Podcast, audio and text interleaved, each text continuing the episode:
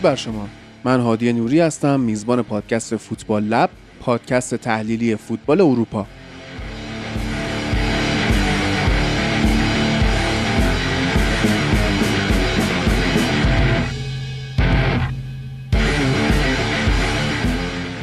فوتبال یه بازی ساده است که 22 نفر برای 90 دقیقه دنبال توپ می‌دونن و ما اونو براتون تحلیل می‌کنیم.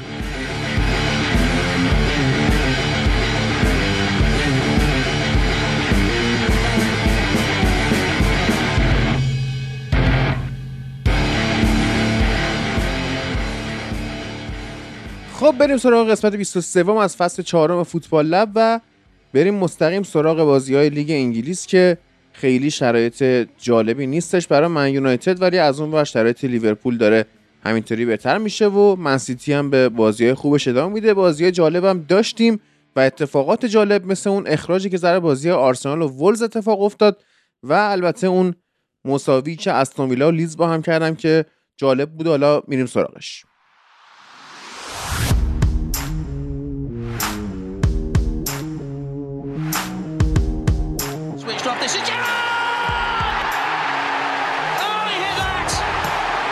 Bergkamp.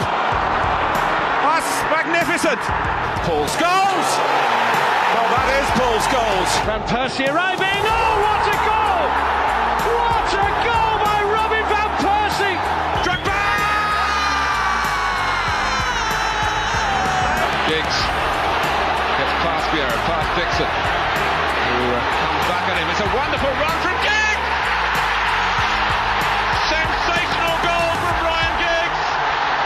There's Rooney. Overhead kick. Oh my word! That's amazing. That's sensational. I just can't believe what I've seen. Only Wayne Rooney can produce a piece of genius like that, and it could be the win. Arjen Robben. Oh, their goal side. This is Lampard. Oh, yes! Superb goal by Frank Lampard, and it's 2 0. This is Beckham. Terrific run by David Beckham! Company perhaps we'll have a shot here. Has a dig! And how about that? How about that? Company gets his first of the season, and it's an absolute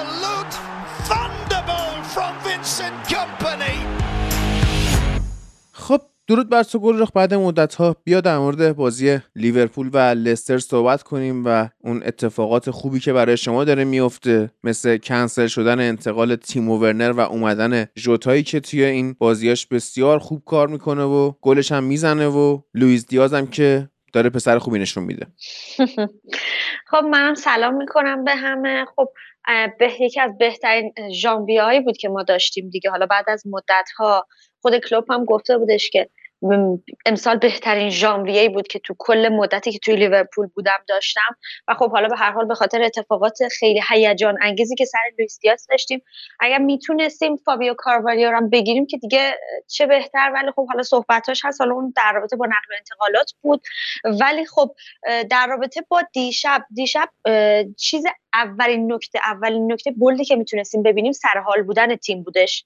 بعد از مدت ها تمام بازیکن ها رو می‌دیدی که همه سر حالن همه رو فرم بودن همه خوب بازی می‌کردن. نکته جالب بعد از مدت ها دیدن صلاح روی نیمکت بود که خب به هر حال دلیل داشت. صلاح اه، 90 و چند ساعت دقیقا بودش. به هر حال بعد از چند روز به هر حال بعد از جام ملت آفریقا بود. 90 حالا خیلی شرایط بله. آره ساعت. می‌خواستم روزا رو بگم چند ساعت نتونستم بهش حساب کنم. آره. بعد و واقعا شرایط حالا تو تمرینایی که میدیدیمش خیلی اخمو این چیزا عادت نداریم. صلاح خیلی اخمو ببینیم تو تمرینا حالا این مدت یک مقداری 96 با ساعت حساب کردم. 96 ساعت. اگه اشتباه نکنم آره میشه 96 ساعت. آره. بعد و یکم اخمو دیدیمش ولی خب حالا چیزی که کلوپ ترجیح داده بود این بود که حالا به خاطر این حجم از چهار تا بازی که 120 دقیقه بازی کرده بود تو جام ملت‌های آفریقا بیاد و استراحتی بهش بده و رو نیمکت باشه. حالا خیلی راضی هم نبود چون صلاح از وقتی که تموم شد اصلا جام ملت‌های آفریقا اعلام کرده بود گفته من می‌خوام بیام برای لستر بازی کنم. و حالا اینی که کلوپ خودش گفت من ترجیح دادم که نیمکت باشه خیلی هم طبیعی بود. و خب کاری که اومد کرد لوئیس دیاز اومد فیکس گذاشت که اولین بازیش بود برای لیورپول که فیکس بازی می‌کرد از دقیقه یک. و خب جالبیش این بود که خیلی بازی خوبی ازش دیدیم. با توجه به اولین شروعی که داشت جنگندگی خوبی رو داشت. حالا آمار دریبل و شوتش خیلی خوب بود. اولین بود فکر می‌کنم توی زمین. ولی خب حالا باز با این وجود جای پیشرفت رو داره و خیلی نیاز داره که مخصوصا پستی که داره بازی می‌کنه هماهنگی بیشتری هم با رابرتسون پیدا کنه. حالا از اون ور چون مانه رو هم نداشتیم. حالا اینجا یه سری یکم شرایطمون پیچیده تر میشه بخاطر که مانه برگشت به تمرینات و از بازی بعدی خب یه کمی حالا یه کم شرایط competitive تر میشه با مانه که حالا اینو یه کم باعث میشه که مانه هم شاید با رقابتی تر بله. میشه. آره. باعث میشه که مانه هم یکم از اون شرایطی که حالا تو لیورپول داشت نمیگیم تو جام ملت آفریقا چون تو جام ملت آفریقا خب به نسبت خوب درخشید و واقعا یه جوره یه تنه سنگال رو برد فینال و قهرمان کرد. ولی خب از این ور شرایط خیلی خوب داریم. از اون ور درخشیدن خیلی خوب دیگو ژوتا رو داریم یا دیوگو ژوتا که حالا جدیدن بهش میگیم. و خب اینکه خیلی یه جورایی می‌تونم بگم که بازی خیلی خوبی داره. جایگیریش تو box علی‌الخصوص روی ارسالا و سانترایی که حالا از کورنر یا از بیرون محوطه جریمه می‌کنن. یه نمونه خیلی قشنگش رو داشتیم روی بازی کاردیف بازی قبلی لیورپول با کاردیف روی ارسال آرنولد از بیرون محوطه جریمه. و خب این موقعیت طلبی ژوتا خیلی داره. الان توی این شرایط به نفع ما تموم میشه. از اون طرف می‌خوام در رابطه با حضور تیاگو صحبت کنم. الان توی این برهه زمانی از فصل علل خصوص حالا نمی‌خوام jinx ش کنم واسه بازی با یک شنبه. لیورپول با برنلی بازی داره و اولین شاید یکی از اولین بازیه باشه که لیورپول نه محروم داره و نه مصدوم. و هندرسون هم برگشته به تمرینات یکم مشکل کمر داشت. ولی حالا با توجه به این شرایط می‌خوام در رابطه با تیاگو صحبت کنم که خب یه مدت خیلی زیادی مصدوم بود و بعد برگشت و بازی دیشب رو فیکس بازی کرد. و چه بازی کرد تیاگو چه بازی فوق العاده این حضورش در همه جای زمین. این هیتمپی که از تیاگو دیدیم که اصلا واقعا این که می‌دیدی به همه جای زمین پاساش رو می‌دیدی رو تو همه جای زمین حضور داشت و قبلا توی یکی از پادکست های قبلی گفته بودم که یکی از عوامل موفقیت لیورپول علل خصوص تو خط هافبک و هافبک دفاعی حضور همزمان تیاگو و فابینیو با همدیگه هستش. زمانی که این دوتا بازیکن توی خط هافبک لیورپول با هم حضور دارن. یکی از شرایطی هستش که خیلی کم پیش میاد که لیورپول مشکل براش پیش بیاد تو بخش دفاعیش. چرا؟ به خاطر که زمانی که فابینیو پست خودش رو حالا ول می‌کنه میره جلو این وسط این مسئولیت بر عهده تیاگو هستش که میاد و در واقع پست 6 رو پر می‌کنه و اون فضا رو پوشش میده و باعث میشه که لیورپول کمتر expose بشه از اون منطقه و در واقع الیسون کمتر expose بشه. و خب این شرایط خیلی شرایط خوبیه که حضور همزمان تیاگو و فابینیو رو داشته باشیم. و امیدوارم که حالا در ادامه هم این شرایط باشه. و خب مسلما بازگشت خیلی خوب هاروی الیوت رو هم داریم. همونجور که خودت گفتی الان در حال حاضر شرایط کمی برامون گل و بلبل فعلا خوبه فعلا خوشحالیم. بله. امیدوارم همینجوری پیش بره تا آخر فصل. و امیدوارم که بتونیم نمیشه. یه کمی دربارش صحبت کردیم نشدنی قرار دربارش حرف نزن باشه ولی یه یه کاری بکنیم با سیتی دیگه. دشه گرفت سیتی رو. نمیشه ولی امیدوارم. آره. ببین یه جمله گفتی که خیلی باش مخالفت من دارم. خیلی بحث برانگیز بود. گفتی سادیو مانه به تنهایی یه تنه در واقع سنگال قهرمان کرد. من معذرت می‌خوام بابت حضور اسماعیل آسار شیخ و کویاته مندی لسه ادریس و گاناگی دیالو کولیبالی و مندی چلسی دروازه‌بان که نه نه نه, بله. متوجه نشدیم. از نظر خود سادیو مانه یعنی نظر سادیو مانه اینه که من آره. سنگال یه تنه قهرمان. کی باش صحبت کردی؟ علل علل خصوص تو بازی فینال. رو پنالتی اولی که خراب کرد و پنالتی پنجمی که دوباره بهش دادم و اون حجم از حالا بار عصبی و اون فشار روحی روانی که بهش وارد شد که اون پنالتی رو باید حتما گل می‌کرد و گل کرد و خب واقعا هم خیلی تاثیر داشت و اگر دقت کنید خب به هر حال با وجود این همه بازیکن خوبی که سنگال داشت این وسط سادیو مانه از همه بلتر بود توی این شرایط و بلترم شد و خب به هر حال جام بهترین بازیکن لیگ چیز آفریقا رو هم گرفت. آره. ببین تو تیم مصر آخه یه دونه محمد صلاح رو داشتن. بعدش دیگه بهترین بازیکنشون می‌شد یکی مثل النی یه تعویزی هم داشتن آره که ترزگه بود که جان. میگم آره واقعا بله. تایید کردم. و بعد دیگه بازیکن بعدی می‌شد عمر مار موش. یعنی یه عمری که یه مار داره یه موش یعنی هیچی. نه ببین دروازه‌بانشون هم خوب بود بابا اینا دوازده تا دروازه‌بان عوض کردن. یعنی بدبختا خیلی کار بزرگی کردن. و محمد صلاح هنوز منتظره که بهش بدن پنالتی بزنه. نشد که بشه بنده خدا. ببین اصلا جام که شروع شد من گفتم گفتم این سنگال با این حجم از بازیکن امسال سنگال خیلی طبیعی تره قهرمانیش. ولی مصر واقعا خیلی زحمت خیلی کارستون کرد. و تا فینال اومد و واقعا تیم خیلی خوبی بود. واقعا خیلی خوب اومد جلو. چهار تا بازی 120 دقیقه واقعا کم نیست. ولی خب متاسفانه نشد که بشه. این شرایطی بود که پیش اومد و حالا دیگه برای سنگال یه جوری فکر می‌کنی چیز میشه؟ یادت دو سه سال پیش بود سر بازی با برنلی. صلاح و مانه به هم پاس نمی‌دادن دعواشون شده بود. بعد اوه توی اوه اوه آره فیرم اینو داشت آرومشون می‌کرد. به نظرت حالا با این اتفاقاتی آره. که توی این فینال سنگال و مصر افتاده اینا بازم به هم پاس نمیدن دعواشون میشه؟ اصلا بعید نیست. اصلا ببین دقیقا شرایط وقتی که مصر و سنگال رفتن فینال دقیقا یه چیزی که بین لیورپولیا باب شده بود صحبت می‌کردیم دربارش این بودش که می‌گفتیم ما اصلا نگران حالا مصر و سنگال و این چیزا برای ما مهم نیست. ما ناراحت این قضیه هستیم که از این ماجرا یک نفر ناراحت برمیگرده و خب متاسفانه هر کدومی که ناراحت برگرده ممکنه که با اون یکی مشکل براش پیش بیاد. باید بگیم خیلی ورزشکاری و خیلی حرفه‌ای رفتار کنم برخورد کنم ولی خب مثلا سادیو مانو و محمد صلاح همیشه با هم حتی تو تو واقعیت نشونم ندن داشتن دیگه. یه رقابت ریزی یه چیزی این وسط بوده که باعث می شده که یه مدتی به هم پاس نمی‌دادن. درسته یکم درست شده بود ولی خب الان به هر حال یه مقداری هست. با اینکه هیچ رفتی به این دو نفر نداره این شرایط ولی خب به هر حال دیگه پیش اومده و انتظارش میره که این اتفاق بیفته. مخصوصا که یکیشون هم بیشتر نمی‌تونه بره جام جهانی. بله. بعد از جانب لستر هم حالا بخوایم صحبت کنیم شما شانس هم آوردید دیگه. یعنی نه فوفانا بود. نه کاستانیه بود نه جانی اونز بود نه جیمی واردی.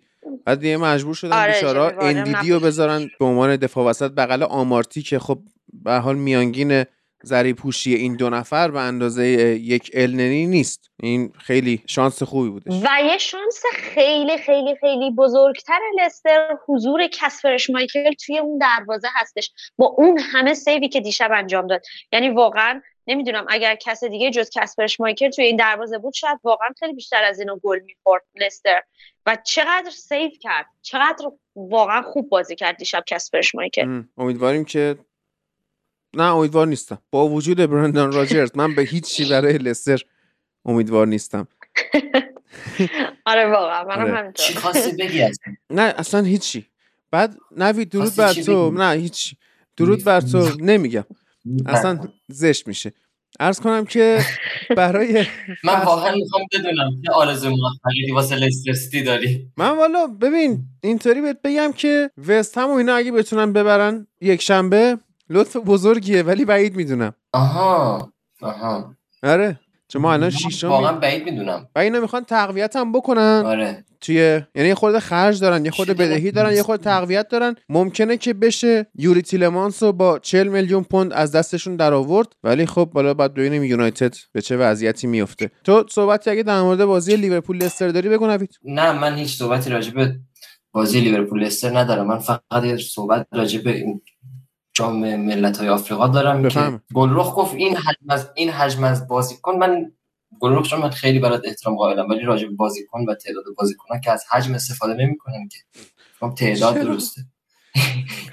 این نکته رو می‌خواستی راجع به جام ملت های آفریقا یعنی خیلی واسم جالب بود این حجم از ببین هر چی اصلا من یک سوتیایی بینم اینا اصلا توش گمه اصلا الان سادیو مانه جایزه بهترین لیگ آفریقا رو گرفت. من ازش رد شدم چیزی بهترین چیز آفریقا. این خوبه. فصل پیش دو فصل پیش بود. یه سوتی دادم. زبونم گرفته بود. نمی‌تونستم اسم دروازبان تاتنهامو بگم. لوگو هوریس منظورته؟ من خوب یادمه. نه نه وایسم. دارم آره دقیقا راست میگه. لوگو هوریس. یعنی خیلی جدی. وسط یه بحث فوق العاده فوق العاده فوق العاده جدی. لوگو هوریس. آره دیگه. من دیگه از یه ساعت به بعد اگه ارور بده مغزم دیگه تموم. دیگه بعد سکوت عالیه. خب بعد حالا نه ببین حقیقتش رو بخوام بگم راجع به حقیقتش اینه که عادی من روزه فوتبال گرفتم. خب یعنی خب. جز بازی های من یونایتد بازی دیگه رو نمی‌دونم چرا آخه؟ بعد همون یونایتد هم دارم. آخر اصلا چیز شده؟ مثل اینه که مثلا رژیم بگیری که هیچی نخوری کلا تا بمیری. نه نه چرا؟ ببین مثل سمه آقا این سمه این, این برای زندگی این نیست خود تخریبیه. برای مرگه. آفرین دقیقا همین. بعد اصلا چیز شده؟ اصلا بدون قرار سالهای قبل بود مثلا تیم اول و دوم لیورپول مسیتی خیلی فاصله می‌گرفتن. بعد ما میشستیم بازی آرسنال و نمی‌دونم چلسی و تاتنهام و اینا رو دنبال می‌کردیم که آقا بگه برای نبرد سهمیه و این حرفا. خب امسال یه جوری شده آدم میل نداره هیچ بازی رو نگاه بکنه. میگه میگه نگاه کنه مثلا چی مثلا چی داره این بازی واسه من؟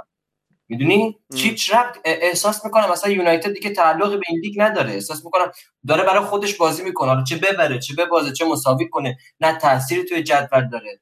نه اتفاق خاصی توی جدول میفته یه هفته خیلی اتفاقی رفتیم چهارم گفتیم هیچ چند تا از بچه اومدن گفتن که چجوری رسیدیم ما چهارم؟ واقعا برای خودمونم سوال بود چجوری رسیدیم چهارم؟ آره. یه هفته گذشت دوباره رفتیم ششم. و اصلا این اصلا خیلی رو مخه یعنی اصلا دیگه حتی توان دنبال کردن بازی تاتنهام و آرسنال اینا هم که تو نبرد مستقیم با سهمیت. آخه توجه کن ما لیگو اول فصل با چه امید و انگیزه شروع کردیم؟ الان کجاییم؟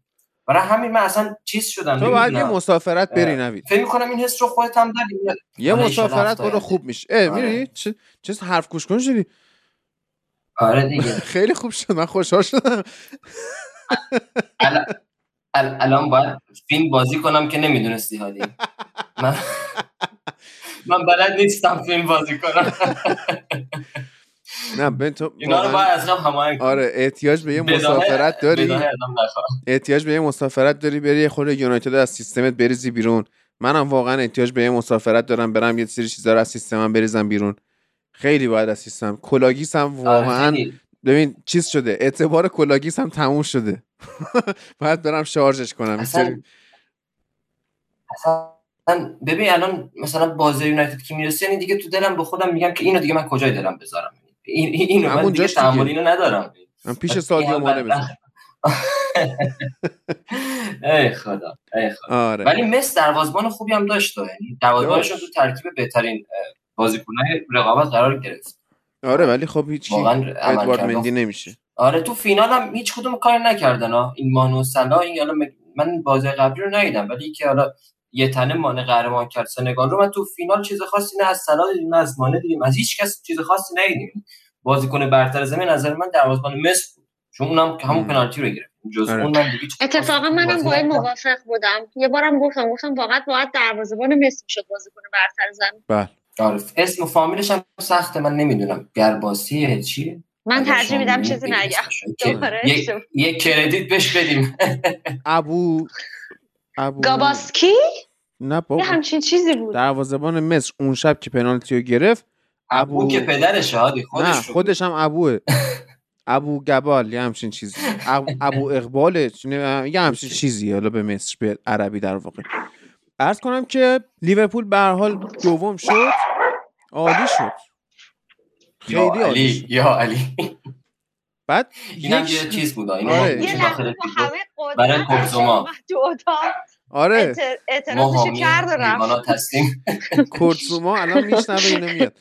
هفته آینده یعنی پس فردا یک شنبه شما با بنلی بازی می‌کنید. بنلی که واقعا تو زمین خودش اگه بارون بیاد و تیم مقابلش یونایتد باشه خیلی می‌تونه لوبلاک خوبی تشکیل بده. و جی رودریگز هم خوب می‌شناسه دروازه یونایتد و لیورپول کاری ندارم. برید ببینیم چه می‌کنید دیگه. ما واقعا دستمون بسته است. آره امیدوارم که بازی خوبی باشه. بریم سراغ بیا. برنلی همیشه جلوی لیورپول بازنده است. آره جلوی من‌سیتی خوب مقاومت می‌کنه اما جلوی لیورپول کاری نمی‌تونه بکنه. بریم سراغ یونایتد که به حال فردا با ساوتهمپتون بازی می‌کنه که جلوی تاتنهام comeback زد که قشنگ یه دونه ناجور رفت تو کلاه‌گیس آقای آنتونیو کونته سر دو یک بودن اومده بود هیس نشون می‌داد بعد سه دو باختش. شایسته نیست که همچین مربیایی این بلاها سرشون بیاد ولی خب بعضی موقع میاد. اما یونایتد یه دونه به میدلزبرو باخت توی جام حذفی و یه دونه هم جلوی برنلی یک یک مساوی شد و دو بازی که نتیجه نمی‌گیره همه رسانه ها میان میگن که آره اینا از تمرین راضی نیستن و به اون آمریکایی کچله بازیکن‌ها رو دارن میگن تدلسو و چه می‌دونم از این حرفا. گل تو تدلسو رو دیدی؟ آره من دیدم. خیلی قشنگ بود. تحلیل چیه در موردش؟ کلا اصلا سریال خوبی هست نیست. خیلی با من میگن ببین من میگم که به درد نمی‌خوره به نظرم. نه ببین چرا؟ نه ارزش دیدن داره واقعا. ارزش دیدن داره. مخصوصا که خب یه جورایی شخصیت تدلسو رو اومده بودن از روی یورگن کلوب البته خودش هم توی یه مصاحبهش گفته بود. که گفته بود که یکم الهام گرفته بود از شخصیت یورگن کلوب و ببینی خودت متوجه این چیزاش میشی. حالا این, این حجم از فرندلی بودنش و این چیزاش خیلی قشنگ بود. از اون حالا به هر حال چون که این سریال یه جو فوتبالی توش داره باز اون جوه برای کسایی که فوتبال دوست دارن قشنگه.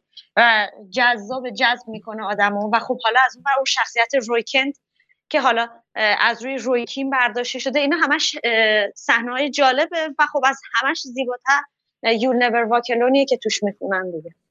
اون دیگه اوجش. خیلی عالی شد. آره خلاصه که آره. خب وضعیت یونایتد کلا خوب نیست. بعد حس می‌کنم که بعضی موقع گلیزرها میان سر تمرین بعد مربی حالا هر کی باشه اوله می‌خواد باشه مورینیو می‌خواد باشه رانگنیک می‌خواد باشه. میاد شکایت کنه بگه ما مثلا فلان بازیکن نداریم تو این پست بازیکن نیاز داریم اون اسکوادمون اینطوریه اون گل نمی‌زنه این اینجوریه. بعد گلیزرها میان که حالا به شما ناهارم دادن اینجا یا نه؟ اصلا من به هم ریختم امیدوارم تو همین روزا هم هستیم. امیدوارم که منچستر یونایتد با یک سقوط هواپیمای دیگه ما رو خوشحال کنه و از کل این بازیکنها یه دونه برونو بمونه یه دونه اسکات مکتامینه بمونه یه دونه نمی‌دونم اصلا کیو بگم. متاسفم. همون مکتامینه اضافه گفتی. نمی‌دونم. من واقعا متاسفم. برای این فوتبال متاسفم. برای بشریت متاسفم. خاک بر سر فوتبال انگلستان که یه تیمی مثل من یونایتد داره. آره گل اگه می‌خوای بری برو من تو notification پیامت خوندم خسته نباشی. شما خسته نباشید شب بخیر.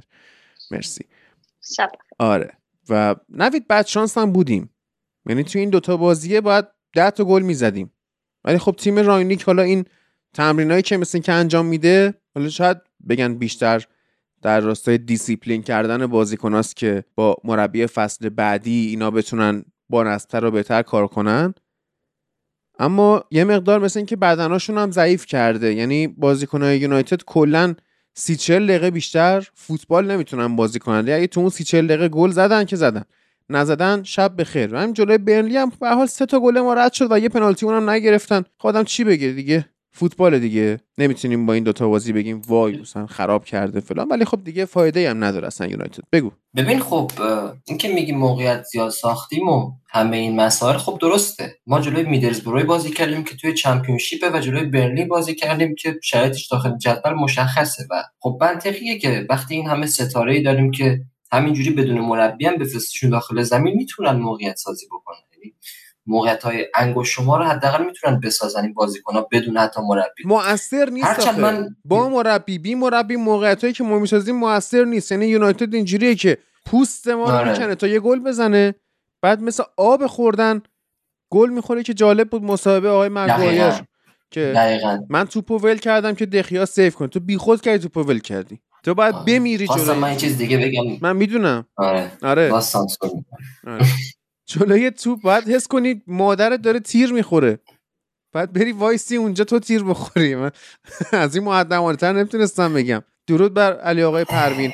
ولی آره. پشمام ریخانی بکنم مهمونو بیجی آوردی. من قشن نگاه کردم به صفبینم کسی حد نشده. نه. من یه لحظه صرفا خواستم بهش درود بفرستم که جا داشت بالا سر یونایتد باشه ایشون. حتی همین قرنایی اونم حتی افشین قطبی هم من یه سری پشت ازش دیدم که می‌تونست. جدی؟ آره بعد ببینیم. آدم با شخصیتی بود که. اصلا وحشتناکه. اگه از, از اوناست که پشت. آفرین. عین اوله. اوله هم مثلا یه ظاهر خوبی جلوی رسانه ها راحت می‌کرد توی تمرین ها اذیت می‌کرد. فیلم رخکن قطبی من داشتم. مال قطبی هم ندیدی خب.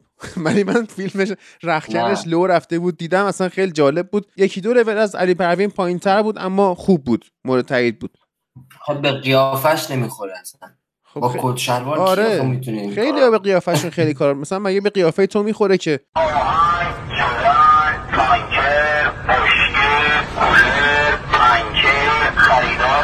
آره.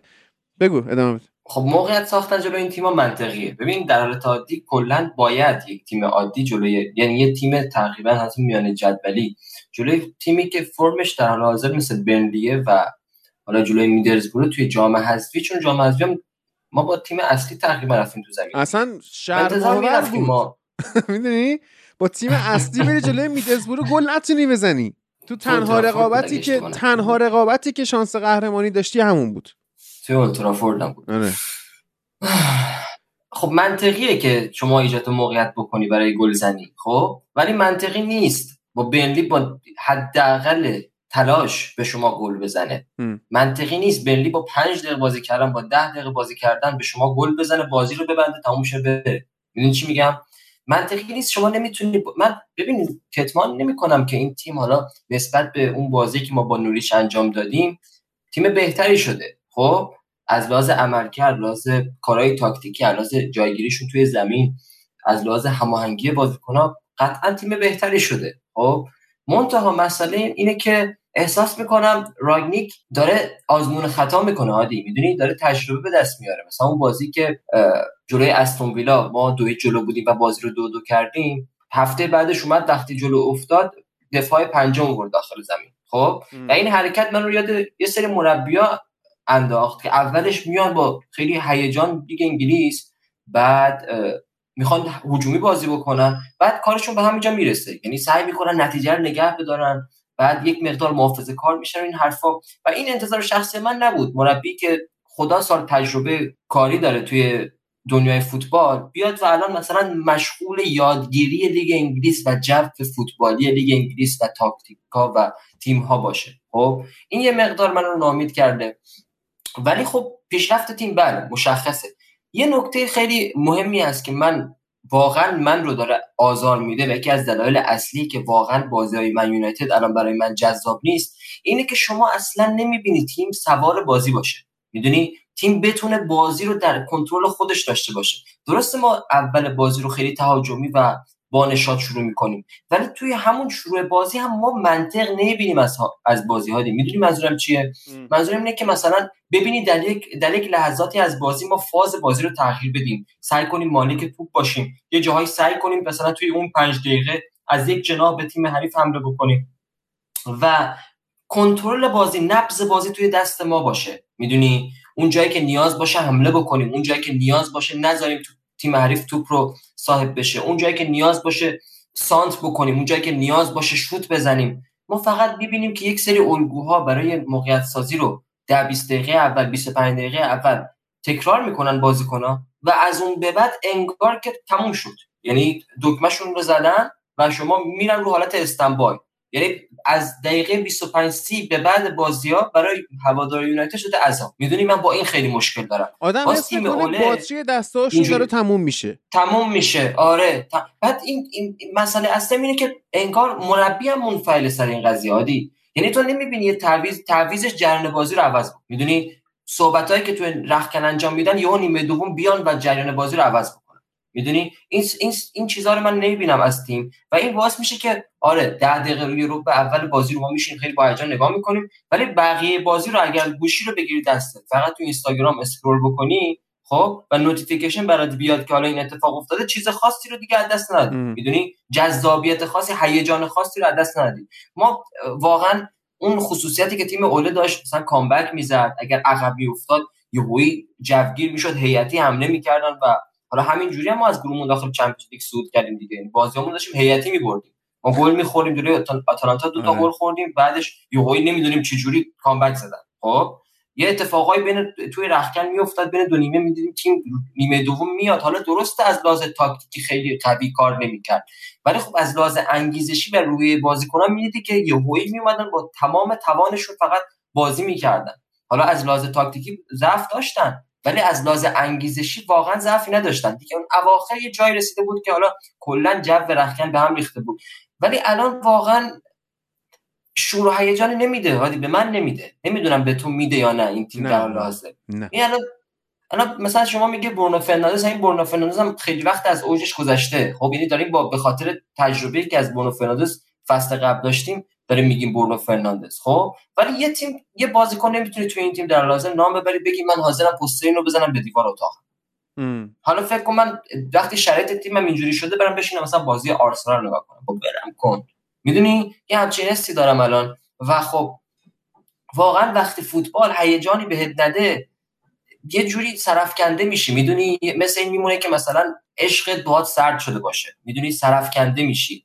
من همچین حسی الان به فوتبال دارم. احساس می‌کنم عشقم افکشنی که می‌خوام رو بهم به نمیده دیگه. بله. آره. حالا پدر داره تیم ما مادر نداره. حالا پدر رو آره. عرض کنم که آره یونایتد هم فردا ببینیم با ساعت همتون چیکار می‌کنه. ساعت همتونی که جلوی هم گفتم کامبک زد و خب رانگنیک هم گفته که من حسن هازن هتل رو می‌شناسم در واقع و حالا ببینیم اینو که می‌شناسی چه کارش می‌کنی؟ اینو که دیگه می‌شناسی. اونم اونم خب تیمش سگجون عادی. آره. یعنی از دقیقه یک تا دقیقه 90 پاچه می‌گیرن خدا رحم کنه. تو مهم نیست دیگه چی رو رم کنه. دیگه چی رو بخواه دست بدی؟ آره دیگه. چپ راست. آفرین آفرین. ما الان فقط باید تمرکز بذاریم رو بازی اتلتیکو. اونم ببازیم دیگه تا آخر. فصل با خیال راحت فوتبال نگاه کنیم. نگاه کنیم. من میبندم پ... نه حالا اینا رو نگم پس میان کامنت می‌ذارن. ببین چی جور عشقشو ول می‌کنه. نمی‌ذارن. نه. ولی خب نه ببین حقیقتا الان خیلی اصلا حس خاصی بهم نمیده فوتبال دیدن. می‌دونم موقتیه. اولین بار نیست که اینجوری شدم. آره. مطمئنا خودت هم اینجوری شدی. ولی واقعا امسال خیلی عجیبه. یعنی جور حسی نیست که من مثلا زمان اوله که داشت نتیجه نمی‌گرفت یادت چقدر آتیشی بودم و چقدر انتقاد می‌کردم؟ می‌گفتم این باید این اتفاق بیفته اون اتفاق بیفته. چرا نمی‌رفت چرا فلان؟ الان واقعا سرد شدم. واقعا دیگه چی می‌خواد بشه. درست میشه چه اتفاق می‌تونه بیفته. درست میشه. بله. یه 4 2 2 2 چید آقای هازن هتل جلوی اون 3 4 2 1 آنتونیو کونته و واقعا خاک تو سر ما دوباره نوید. یعنی یه هافکی مثل وارپراوز هم ما نداریم. سنی ازش گذشته بنده خدا. ولی کار واسه تیمش می‌تونه در بیاره. بازیکنهای ما نمی‌تونن. این هم واقعا جای فکر داره. و محفل بیا درود بر تو. یه خورده تو هم صحبت بکن. اصلا این بخش انگلیس واقعا هممون بیحالیم. یعنی من که از این ور کلاگیس هم درگیره نوید الان از سر تست کرونا اومده. محفل سر امتحان کیارک سر کنکور ایلیا کرونا گرفته صداش در نمیاد. یه دوست آرسنالی هم می‌خواستیم اضافه کنیم. همه توافقات انجام شد. من دیشب باش صحبت کردم. گفت okay میام سر ضبط. امروز بلند گفتش که با کرونا زیاد شده. نمی‌تونم حرف بزنم. یعنی کلا خوبه. ولی خب بخش لالیگا و سری آ خوب و مفرحی داریم این هفته. که انرژی انگلیس این هفته واقعا پایینه دیگه. من یونایتد ببره. شاید حالمون بهتر شد. ولی خب بعید می‌دونم. محفل درود بر تو. درود. آره کلا وضع جالبی نیست دیگه. انگلیس غیر طرفدار سیتی لیورپول اونا دارن عشق می‌کنن آره چلسی که ما که پولیموس رو به وحشتناکترین کجا رو؟ ممکن بردیم. افتضاح. پولیموس پلیموس پلیموس. پلیموس. پلیموث بله. اسمش نیدم دیکتش اسمش بخوام. آره. خیلی عالیه. خب. لوکاکو مثل سه چهار تا بازی گذشته تنها اون جلو وایساده برای خودش تکون می‌خورد. بقیه تیم okay بازی کردن. یعنی میشه گفت اون ده نفر دیگه غیر کریستنسن که بد بود یه مقداری ولی خب خوب بازی کردن به نسبت. راضی بودم ازش مخصوصا ماونت و زیاش سمت راست خیلی خوب داشتم با هم همکاری می‌کردم و حالا آسپیلیکوئتا هم بهشون اضافه می‌شد. ولی همچنان مشکل گل زدن داره چلسی. یعنی چه بازی با الهلال چه بازی با پلیموس خیلی مشکل گل زدن داریم. توپ داخل محوطه کسی نیست که ضربه بزنه بشنید سه بار چهار بار تو بازی با الهلال هم کاتبک های داخل محوطه دادن. هیچکی نبود توپو بزنه. یعنی برای دو شما نفر پاس میاد. نفر... کسی نیست تو محوطه برای ما اصلا نمیره. فکر کنم نوید برای, برای من برای من یونایتد چرا قوه رو بعد نگه میدارن به نظرم. هیچ توجیه من من الان حالی محفل محفل که صحبت می‌کردن سرم گذاشته بودم روی میکروفون هم اینجوری داشتم با لبخند گوش می‌دادم که چی میگی؟ یعنی چی میگی؟ شرایط تیمی داره توی جام باشگاه جام ملت های دنیا. چی اسمش؟ جام جام باشگاه جام. همون. ملت های دنیا. خیلی خوب. اصلا حال هیچ که خوب نیست امروز. نمی‌دونم چرا. ناهار بهت دادن نبید. آره. جام ملت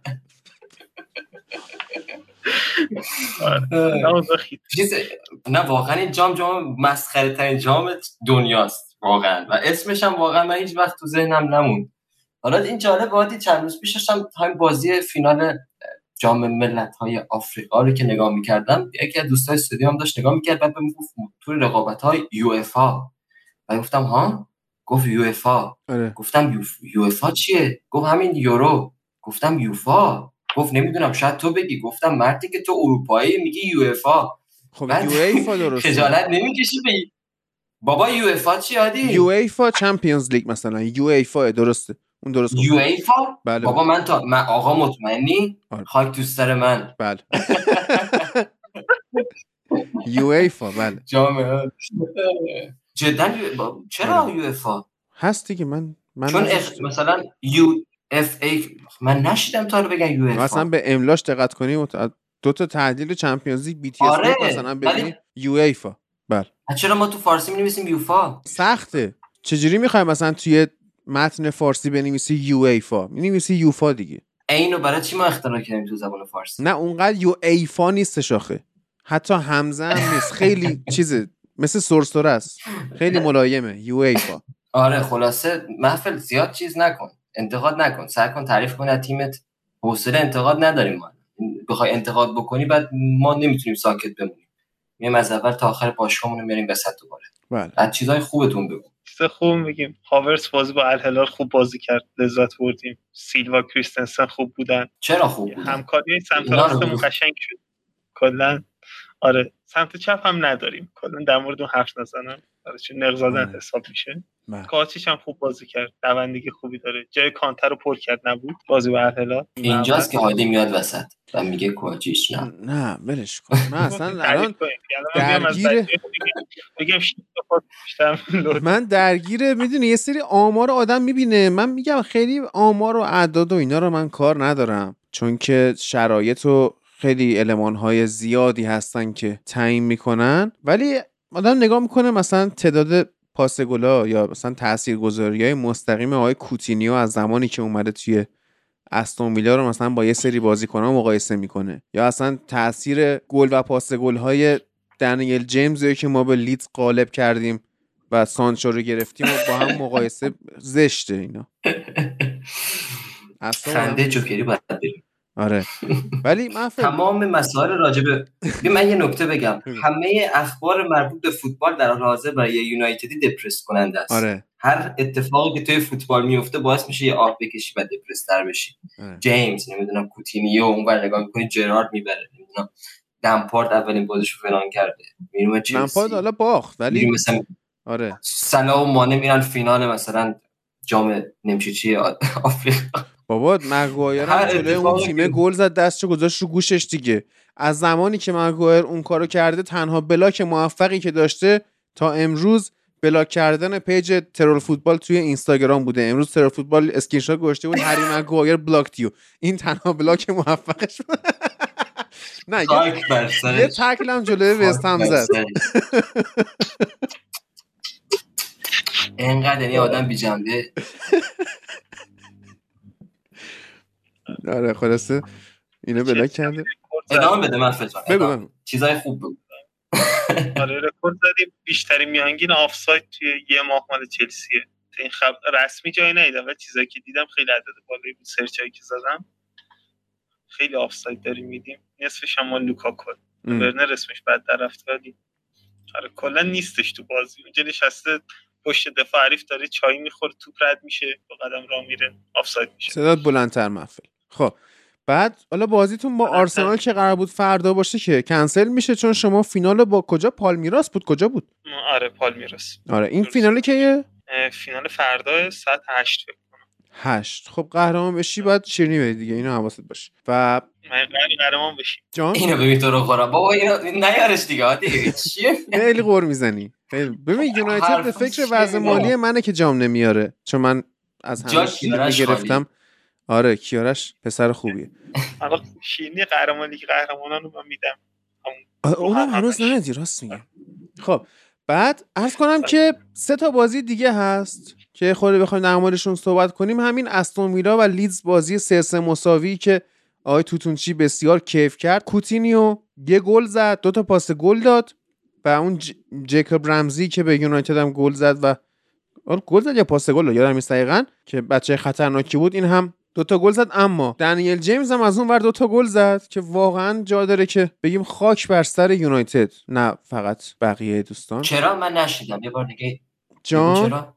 چه اتفاقی افتاد؟ چه اتفاقی دنیل جیمز دوتا گل زد که خاک بر سر یونایتد کلا. اصلا بدون هیچ دلیل و منطقی کلا اصلا خاک بر سر یونایتد. و من واقعا خودم فکر کنم الان سانچو بیشتر گل زده. بله. بله. سانچو محفل رو باید ترانسفر کنیم برای یونایتد من من آره. تو دیگه نمی‌کشیم. نه. خواستی به زنمون نمی‌رسه. نه. این جلو بود تیم استیون جرارد ولی به حال نتونست کنترل بکنه. بیشتر حالا بحث ما من خیلی دوست داشتم این دوست آرسنالیمون باشه ولی خب نشد که بشه. بازی ولز و آرسنال داشتیم که آرسنال یکیش برد. کلا آرسنال بعد از اینکه گل رو بزنه کلا خوب بلده که با آرتتا لو بلاک تشکیل بده و از اون اندوخته خودش تا یه حدی دفاع بکنه. اما مهمترین بخش این بازی اون اخراج شدن آقای مارتینلی بود که دو تا کارت زرد پشت سر هم گرفت و اخراج شد. که حالا خیلی ها میگن که این یکی از عجیب ترین اخراج تاریخ بوده. محفل میگه نه این اتفاقا قانونی بود. چرا محفل؟ آها قانون آفساید کلا چی آوانتاژ قاطی کردم اینه که وقتی خطای اول به هر شکلی به هر نوعی حتی کارت قرمز باشه رخ میده به عنوان یک اتفاق ایزوله جدا میشه از بازی تا وقتی که بازی متوقف شه دوباره یا اینکه توپ تو بازی زمانی کوتاهی برسه دست تیمی که مدافع بود. این خطا رو انجام داده. و خب اون متوقف شدن یه متوقف شدن بعد آوانتاژ هم یه اتفاق ایزوله دیگه است. یعنی اینا دو تا اتفاق جدا از هم خب طبق قانون داور می‌تونه هر دو تا اتفاق جریمه جداگونه بکنه. چه یه نفر باشه چه دو نفر مختلف. این نفر اول فرض کنید مارتینلی خطا کرد نفر دوم دفعه دوم یکی دیگه خطا می‌کرد روی بازی کن جفتشون می‌تونست کارت زرد بده. حالا طبق عرفی که هست معمولا خطای دوم اگه خیلی شدید نباشه یعنی مستقل کارت قرمز نباشه تو بازی زمانی کوتاهی باشه اختار نمیدن. ولی طبق قانون قانونی که هست این کار مجازه. یعنی داور آره. می‌تونه کارتو بده. حالا یکی از این داور قدیم انگلیسی هم بود هکت. درست یادم باشه. هکت. کیت هکت. بررسی کرده. آره این صحنه رو بررسی کرده. گفته قانونا درسته ولی خب کار اشتباهی کرده. یعنی از نظر عرف داوری انگلیس. ولی قانون هیچ مشکلی با این اتفاق نداره چون آوانتاژ دو تا اتفاق رو ایزوله می‌کنه اصلا. آره. خب آخه آدم نمی‌بینه دیگه این صحنه می‌دونی؟ شاید خیلی از تماشاچی فوتبال بار اولشون بود می‌دیدن اینا ولی خب حرف درسته. به لحاظ قانونی آره اینا دوتا اتفاق ایزوله. آره. یعنی خودش گفت توی این 77 سالش فکر کنم طرف و گفت ندیده بودم همچین چیزی آره. توی مدتی که داوری کردم. قانونا درست بود جریمش نمی‌تونم بکنن الیور رو به خاطر این کاری که کرده بله. ولی خب عرض کنم که ولی در کنار اتفاقاتی که این هفته واسه کرد زوما افتاد و گربه رو لگت زده بود که موشا خوشحالشن مثل اینکه. این تیم آیه فرانک لمپارت هم با خریدهای جدیدش. اولا که اتفاقای جالبی افتاد سر معارفه دل علی و آیه فندبیک که فندبیک خیلی متشخص با کت شلوار یعنی انقدر فندبیک روی نیمکت نشسته شبیه مربیا شده بشه.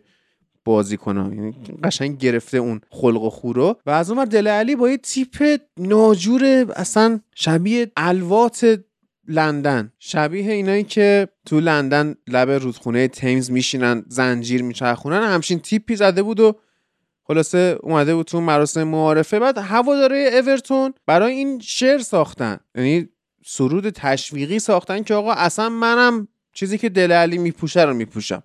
اصلا همینه که هست و این میشه که شما با این هوادارا به منطقه سقوط نزدیک و نزدیکتر میشی. اما دوستان اومدن به نیوکاسل سه یک باختن که آیس تریپیر مثلا تو این بازی گل می‌زنه که خاک بر سر یونایتد. باز جا داره این گفته بشه. اما خب حالا نمیشه خیلی به عملکرد لمپارد الان چیزی گفت. تازه اومده تیم دستش گرفته و بعد سب کرد و دید چه کار خواهد کرد. آیا مثلا می‌تونه شرایط اورتون رو بهبود ببخشه یا اینکه وضعیت از اینی که هستش بدتر میشه؟ الان اورتون 16 همه جدوله و نیوکاسل اومد 17 هم از اون قر که جدا شد. کلا صحبت هم کردیم که اینا از گزینه های سقوط حذفن به طور کلی. اما خیلی کلا هفته بیخودی بود به لحاظ فوتبالی یعنی صرفا لیورپول اومد دو هیچ برد بازیشو. با لستر مهمترین بازی هفته این بود.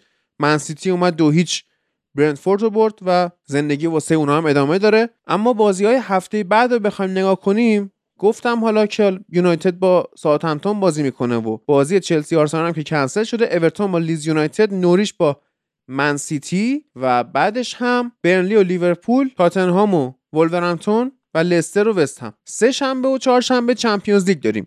یعنی هفته آینده توی فوتبال لب باز هم ما بخش انگلیسی زیاد جذابی نخواهیم داشت اما بخش چمپیونز لیگ داریم بخش لیگ اروپا. بارسا توی لیگ اروپاست و جا داره که تحلیل بشه.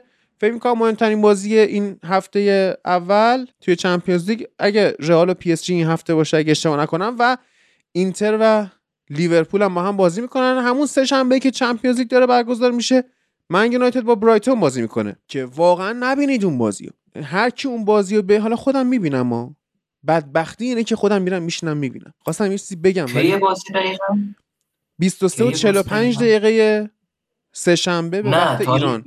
سه شنبه ساعت سه شنبه این هفته که همین سه شنبه که داریم میاد دابل گیم ویک داریم ما این هفته. هم فردا با همتون بازی می‌کنیم هم سه شنبه با برایتون. سه شنبه آره. عالی شد. خیلی عالی شد. و متاسفانه می‌تونم ببینم. متاسفم. من برای بهانه نیست. آره برای بشریت متاسفم که یونایتد کماکان وجود داره و هنوز سقوط نکرده. یه نگاه به چمپیونز لیگ بندازم یه دقیقه که حالا ما که این همه راه اومدیم ببینیم که by round. بله پاریس سن رئال و اینتر لیورپول. سه شنبه پاریس و رئال. چهارشنبه اینتر و لیورپول که جالبه و هفته بعد سه شنبهش چلسی و لیل با ویارئال یوونتوس و چهارشنبهش هم اتلتیکو و من یونایتد که حالا اینو اگه بچه خوب شده بود ما می‌خوایم بریم خونه ایلیا اینو نگاه کنیم. دوستانی که از مخاطبا دوست داشتن بیان فوتبالا رو با هم نگاه کنیم تو کافه. من فعلا یه مدت می‌خوام خونه نشینی بکنم کافه اینا نرم. تو ببینیم چی میشه. و دمتونم گرم برای سر زدن به سایت فوتبال لب و خرید فوتبال لب پلات. کامنت های بسیار خوبی هم ازش گرفتم و خیلی راضی بودید. قسمت بعدی فوتبال لب پلات هم داره کم کم آماده میشه. بسیار اون حتی جذابتر از اولیه است. ولی خب اولیه هم خیلی قشنگ بودن خودم 5 6 بار گوشش کردم. نوید یعنی کم پیش میاد که خودم از کیفیت کار خودمون راضی باشم. این فوتبال در رایش سوم بسیار عالی بود. من حرف دیگه ای ندارم بچه نوید حرفی داری؟ والا من الان واقعا احساس می‌کنم جا داشت این هفته واقعا. بیشتر صحبت بکنیم ولی خب امیدوارم که مخاطبا درک بکنن. سوالی که آره. الان برای من به عنوان یه یونایتدی وجود داره رو درک بکنن که شرایط خیلی سخت شده. برای یک یونایتدی شرایط خیلی سخت شده. بعد آدم یه جایی میاد مقایسه می‌کنه. عادی یعنی میگه یه زمانی چه حس و هیجان این تیم به من می‌داد. تک تک بازیکناش رو. یه زمانی برند داشت. ریو فردیناند نمی‌دونم در جریان هست یا نه. ریو فردیناند یه برندی داشت. هشتگ 5 اگه یاد باشه. اول فصل. خب، ببخشید. خب. اولی که بازنشسته شده بود یه برند زده بود و کلاه میفروخت و این حرفا. بعد من آرزون بودی که از این کلاهایی که ریو فردیناند به برندش می‌زنه با همون لوگوی شماره پنجش یکی از این کلاه بخرم. خب؟ بعد این هفته تو اینستاگرام دیدم اومده تبلیغ NFT می‌کنه داخل اینستاگرام. بعد اومده عکس پروفایلش عوض کرده تو اینستاگرام. عکس پروفایل.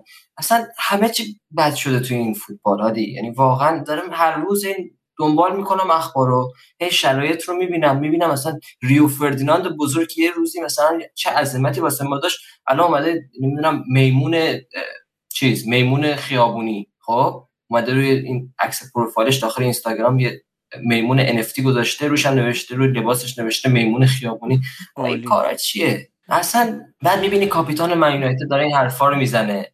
نمی‌دونم بازیکن اونجوری شده. اخبار میاد از زوما می‌بینین همچین اتفاقای افتاده. روز به روز من نمی‌دونم یعنی جا داره. هادی می‌خوام خیلی خلاصه راجع به این سوال بکنیم. احساس نمی‌کنیم محبوبیت فوتبال رو به افوله؟ برای من و تو قدیمی آره. فکر نمی‌کنید در مجموع الان هرچه بگذره آدمای کمتری پیدا میشن. یعنی جوونا نوجوانا با سن پایین. کمتر دیگه قرار میل پیدا کنن به فوتبال. ببین یه حرف تکراری که من بارها گفتم توی فوتبال لب گفتم توی سنمنشو گفتم. ولی خب یه بار دیگه هم میگم. وقتی شما با یه فرمولی به موفقیت می‌رسی تغییر دادن اون فرموله شما رو از موفقیت دور می‌کنه. از محافظ کار شدن مربیا بعد از جام آوردن بگیر تا وقتی که فوتبال با اون زیبایی و اون جذابیت و اون بازیکنها و اون اسطوره‌ای بودن و شوالیه‌ای بودن تبدیل شده به یه صنعت پولساز به یه چیز موفق به یه چیز پرطرفدار. بعد شما میای اون فرموله رو تغییرش میدی. میای سافتش می‌کنی. میای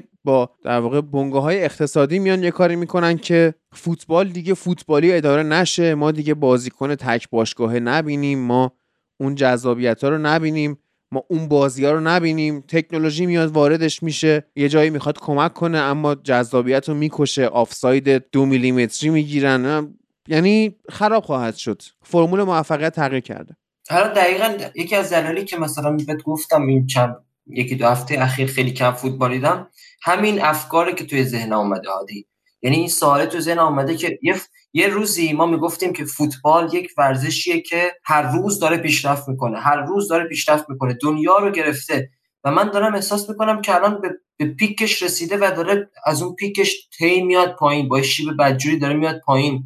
و یه سری مثلا همون اتفاقی که داخل نیو کمپ میفته واسه بارسلونا رو چند اپیزود قبل گفتم که طرفداراش که season ticket دارن میان ticket اشون رو به توریستا میفروشن. یا یه سری اتفاقایی که داره میفته کلا توی دنیای فوتبال احساس می‌کنم داره با شیب بدجوری میره پایین و من واقعا میترسم. من شخصا به عنوان کسی که کل زندگیش با گرفت با فوتبال گره خورده بود میترسم که واقعا این افکاری که دارم به حقیقت بپیونده و خیلی زود فوتبال رو ببوسم بذارم کنار. می‌دونی؟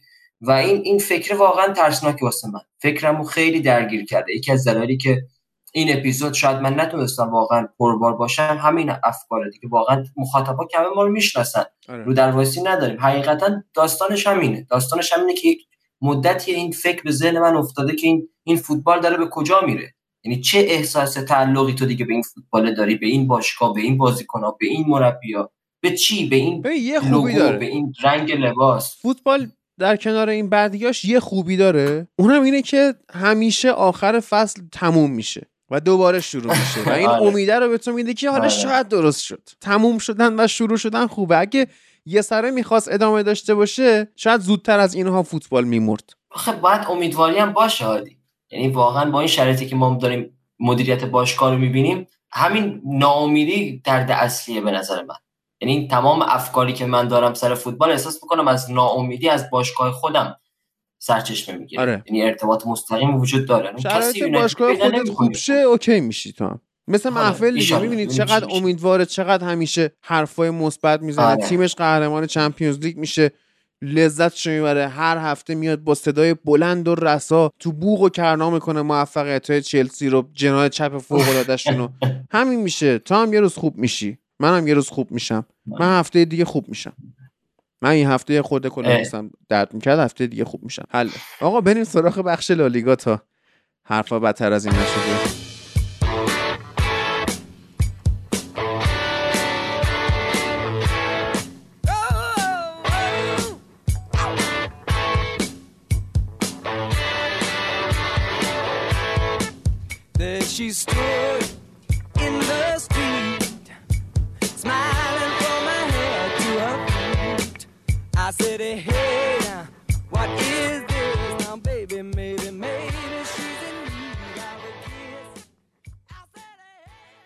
سلام و عرض ادب خدمت شنونده های عزیز پادکست فوتبال لب. با یه لالیگای دیگه همراه شما هستیم. به همراه امیر و رضای عزیز. این هفته بازی های مهمی داشتیم که خب گل سرسبدشون بازی بارسا و اتلتیکو بود. بارسا تونست 4 دو ببره و خودش رو به اون منطقه سهمیه چمپیونز لیگ برسونه و اتلتیکویی هم که تو بحران فرو رفته دیگه رسما و رئالی که گرانادا رو خیلی سخت برد. گرانادایی که تو بازی رفیقان راحت تر تونسته بودن تونسته بودن ببرنش و تو بازی جام حذفی هم که از اتلتیک بیلبائو شکست خوردن با گل دقیقه آخری و می‌خوایم این بازی ها رو کنار هم دیگه تحلیل کنیم و ببینیم چه اتفاقاتی تو این هفته لالیگا افتاده و یه سری به بقیه تیم‌ها می‌زنیم و نتایج بقیه بازی هم به صورت خیلی سطحی مرور می‌کنیم. اول بریم سراغ امیر اتلتیکو که تیمش شرایط خیلی خوبی نداره و حالا ما هفته های قبلم بررسی کرده بودیم شرایط اتلتیکو رو ولی هفته قبل خب خود امیر نبود. گفتیم که خب کاش امیر بود و توضیح می‌دادین شرایط ولی این هفته همراه مونه و می‌خواد مفصل توضیح بده که چی شد که این شد. امیر جان بفرم سلام به تو مازیار رضای عزیز و شنونده هامون. راستش اتلتی واقعا دیگه باید قبول کنم که توی بحران رفته و سیمونه فشار زیادی روشه و این رو می‌شد توی تک تک صحنه ها اشتباهات ریز و درشتی که تو بازی با بارسا انجام دادن دید به خصوص بازیکنان مثل ورسالیکو که با رفتن تریپیر یه جورایی سیمونه مجبور شد بهش اعتماد کنه توی این پست. اشتباهات زیادی انجام داد و حتی شایعاتی هست از اینکه رختکن رو از دست داده سیمونه و چیزی که همیشه استیبل بوده توی این ده سال رختکن اتلتیکو بوده همیشه توی بدترین روزها هم اوضاع خوبی داشتیم از این نظر ولی الان مثل اینکه اون یک دلی که توی جو اتلتی بوده اون هم دیگه وجود نداره. حالا اتفاقا من هفته پیش در مورد این صحبت کردم و همین حرف تو هم زدم که ما در هر حالتی اتلتیکو رو یه تیم منسجم و متحد میشناختیم ولی الان انگار اصلا اون اتحاد توش نیست و احساس می‌کنیم این تغییر نسلی که به وجود اومد و بازیکنهای جدیدی که حالا از اقصا نقاط جهان چه از نظر لیگ های مختلف و چه کشورهای مختلف تو اتلتیکو جمع شدن یه جورایی یک چند دستگی به وجود آورد و این یه جورایی کار از دست سیمونه هم در رفت و انگار رختکن رو تا حدودی از دست داده. خیلی واقعا شنیده شده حتی از هفته های قبل این بحثی که واسه امروز و دیروز نیست. و یه بحث دیگه اینکه من امروز یه خبر شنیدم. حالا نمی‌دونم تو هنوز معتقدی که سیمونه باید بمونه یا نه. ولی من امروز یه خبر شنیدم که ظاهرا اخراج سیمونه 100 میلیون یورو برای اتلتیکو یه چی داره؟ ضرر مالی داره و این یه خبر خیلی عجیب و غریب بود دیگه. یعنی 100 میلیون یورو فقط حالا نمی‌دونم این مبلغ اقراق شده است یا نه ولی حتی یعنی یه مبلغ کمتری هم در نظر بگیریم بازم زیاده. حالا من نمی‌دونم این تا چه حد صحت داره. همین تو چیزی شنیدی در این مورد؟ خب ببین اگه به حقوق سیمونه و قراردادی که داره توجه کنیم خیلی چیز عجیبی هم به نظر نمی‌رسه. چون سیمونه تازه تمدید کرده تا سال 2024 دو فصله و هر فصل هم 40 50 میلیون حقوقشه. پس این چیز طبیعی به نظر می‌رسه با توجه به حقوقی که سیمونه از باشگاه دریافت می‌کنه. باید همینقدر بهش غرامت بدن در صورت اخراج. ولی فکر می‌کنم سیمونه زمانی که یعنی انتظاریه که ازش دارم. اون روابط عاطفی که بین سیمونه و باشگاه به وجود اومده مستندی که آمازون ساخت و سرود باشگاه رو حتی به تمام بچه هاش اینو یاد داده. کار درستی نیست که با اخراج از باشگاه بره و اگه گتوزو این کار رو برای میلان کرد به نظرم سیمونه روزی که حس کنه چیزی برای ارائه باشگاه نداره باید با استعفا باشگاه رو ترک کنه و واژه اخراج به نظرم پایان خوبی برای این داستان نیست.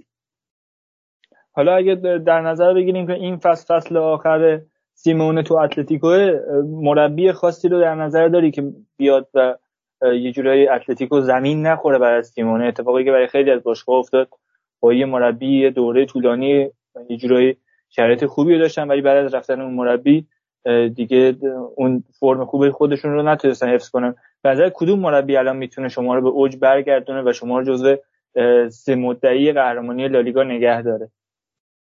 ببین مازیار خیلی مقطع خیلی انتخاب حساسی انتخاب مربی بعد از الچولو و قطعا یه روزی هم سیمونه میره و یکی از دلایلی که دوست ندارم این فصل سیمونه جدا بشه اینه که هرچی مربی خوبه الان سر کاره. یعنی مربی که به اتلتیکو بخوره و بیکار باشه اصلا نمی‌بینم توی واقعا اردست والورده براتون مناسبه.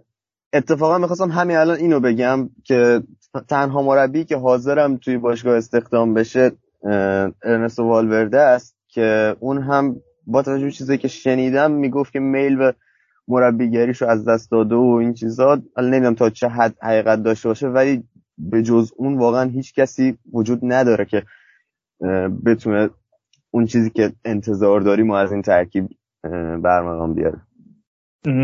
حالا من خودم یه تئوری همیشه تو ذهنم بود که کنتر رو بالا سر اتلتیکو ببینم فکر می‌کردم هر چیز جالبی باشه ولی خب اونم رفته تاتنهام و بیکار نیست. و حالا مربی موقت تو کلامت ما زیاد. یعنی فکر می‌کنم بیا مربی که برای یه فصل جواب و این چیزا خیلی من خیلی با این مخالفم. خیلی مگه تو اینتر امسال و یوونتوس آلگری رو ندیدی؟ مگه اونا تیمای بعد از کنته نبودن؟ خب کنته یه جوری یه جوری تیم نمیچینه که بعدش نابود بشه. چلسی به نظرم استثنا بود. ببین ولی ما اگه یوونتوس و... درگیر میشه. کنته شخصیتی داره که درگیر میشه. حالا یه بار با مدیر باشگاه درگیر میشه یه بار با بازیکناش درگیر میشه. حاشیه دورش زیاد. ببین مثلا تو اینتر فصل اول براش کلی خرج کردن تراز مالی رفت پایین و با توجه به خرج هایی که اینتر تو اون چند سال کرده بود نیاز داشتن که این فصل آقا یکی رو بفروشن. و کنته با همین کنار نیومد و زد زیر میز و پاشد رفت. از این نظر ببین این حرفت قبول دارم. ولی این حرف که یه سری میگن تیمو یه جوری میچینه که بعدش دیگه هیچ مربی نمی‌تونه جمعش کنه کاملا با این موضوع مخالفم. به نظرم آلگری بیشتر این کار انجام میده. یعنی ما اگه میلان و یوونتوس رو بعد از آلگری ببینیم قشنگ اینا بعدش زمین خوردن. جوری که حتی خود آلگری هم الان نمی‌تونه دیگه یوونتوس رو برگردونه. حالا با ببینیم با این خریدایی که جدیدن کرده می‌تونه یوونتوس رو به روزهای خوبش برگردونه یا نه. حالا به این کاری ندارم. ولی از نظر فنی اینطوری که مثلا کنته بعد از یکی دو سال بره با مربی پیدا میشه که بتونه میراث اون رو ادامه بده. حتی مربی مثلا در حد سیمون اینزاگی می‌تونه باش در شرایطی که مثلا اشرف حکیمی و لوکاکو رفتن ولی باز تیم اونقدر سر حال هست اونقدر خوب هست که سیمون اینزاگی بتونه همچنان اینتر رو مدعی قهرمانی سری آ نگه داره. از این نظر من دارم میگم.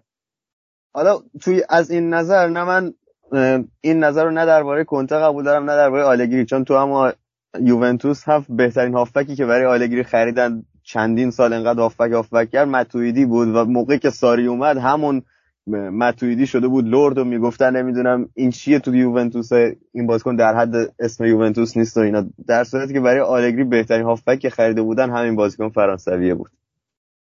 حالا نظرات مختلف زیاد از بحث دور نشیم امیر.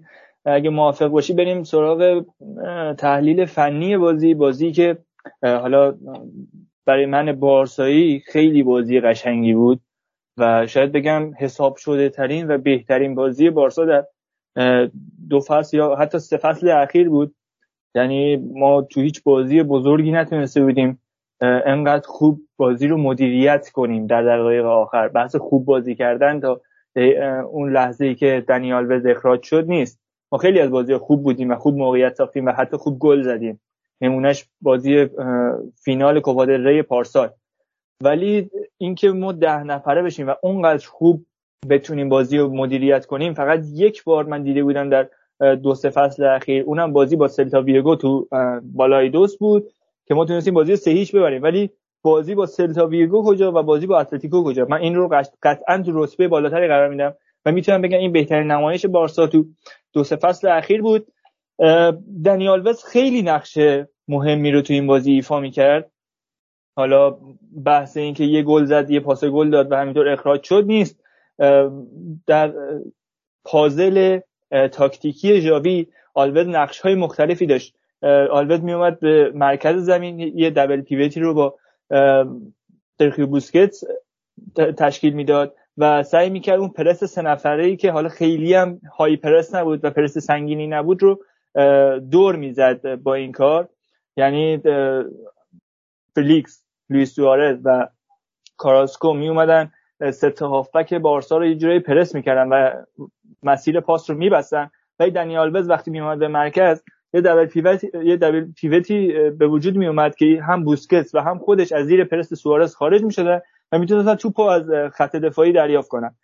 در یه حالت دیگه هم بود که اصلا دنی آلوز single pivot بود. یعنی تک وسط وای میستاد بوسکتس می‌رفت بالاتر و به همین شکل دیونگ و پدری هم می‌رفتن به box نزدیکتر میشن و این حلقه محاصره برای خط دفاع اتلتیکو تنگتر می‌شد و فشار بارسا سنگینتر می‌شد و وقتی هم که آلوز سر جای خودش بود یعنی همون fullback راست بازی می‌کرد کاری که بارسا برای دور زدن پرس اتلتیکو انجام می‌داد این بود که فران تورس به مرکز زمین برمیگشت همونطوری که خب یه false nine این کار رو باید انجام بده برمیگشت وسط های زمین توپ رو از خط دفاع می‌گرفت و به بوسکتس می‌داد تا بوسکتس بتونه پخش توپ رو انجام بده.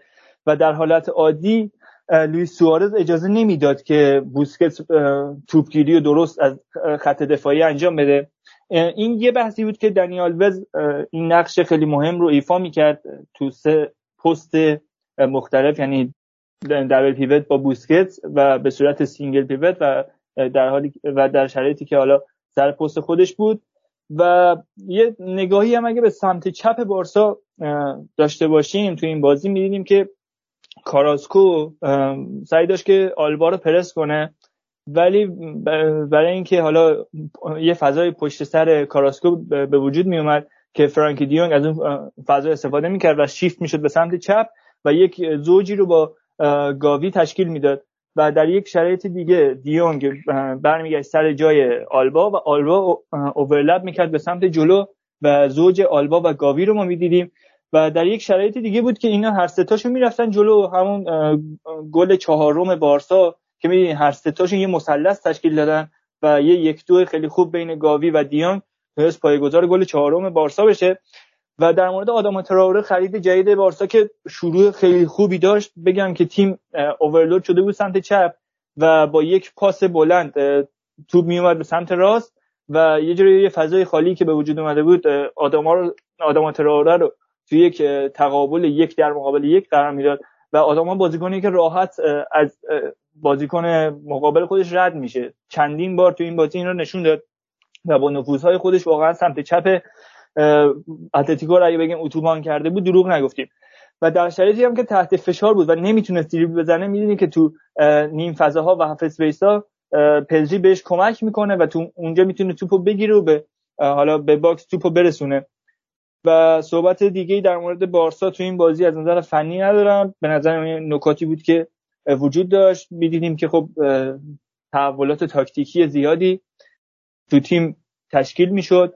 بازیکن ها نقش های متفاوتی رو تو طول بازی ایفا می‌کردن و این نشون می‌داد که خب جاوی نقشه های مختلفی برای این بازی داره و حساب شده داره کار می‌کنه. و بعد از اینکه ما ده نفره شدیم هم چهار چهار یک بازی کردیم. و چقدر پدری و دیونگ جنگنده بودن تو این شرایط و تونستن به حفظ توپ و مدیریت بازی کمک کنن و همین.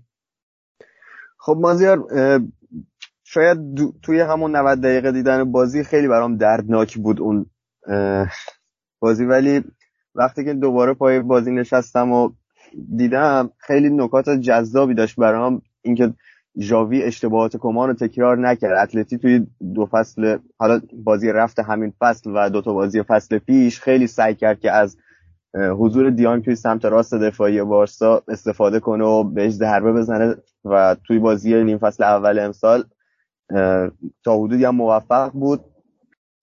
و اتلتی وسط زمین رو سعی می‌کرد راه های نفوذ رو از وسط زمین ببنده و بارسا رو به کناره ها بیاره و کمان مرتبا اشتباهاتش رو تکرار می‌کرد و با همون سیستم دوباره میومد و ضربه می‌خورد. حالا یه بازی سف سف شد پارسال. اتلتی نتونست از موقعیتاش استفاده کنه ولی امسال دویچ با تکرار اشتباهات کمان شکست خورد بارسا. ولی ژاوی اینا رو برطرف کرد. درباره نقش آلوز از دقیقه سی به بعد کاملا حرفات درسته و فکر می‌کنم یکی از همون دبل پیوتی که با بوسکتس ایجاد کرده بود خیلی کمک کرد به گل سومی که بارسا به ثمر رسوند.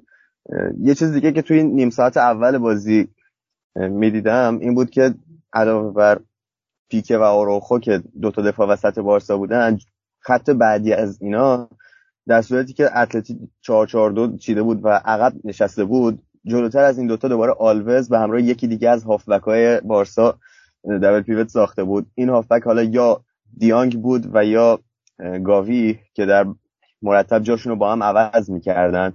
و از و اون هافبکی که میموند کنار آلوس که هیچی اون یکی که معمولا دیانگ بود سعی می‌کرد که به همراه پدری خط دفاع اتلتی رو فشرده کنه. توی یعنی توی نیم فضاها جایگیری می‌کردن و باعث می‌شدن که خط دفاع اتلتی به صورت ارزی فشرده بشه و این باعث می‌شد فلنکا آزاد بشه. چه از سمت راست چه از سمت چپ فلنکا آزاد می‌شد و موجب حملات بارسا می‌شد. هم فضا برای تراوره باز می‌شد از سمت راست حمله می‌کرد. چندین نفوذ خیلی خوبم آلبا از سمت چپ که یعنی به همون شیوهی که دوران والورده کاتبک میفرستاد و مسی گل می‌کرد یه فرصت خیلی خوب ایجاد کرد که فکر کنم پدری از دستش داد توی همون نیمه اول و build-up بارسا رو همین آلوز و اون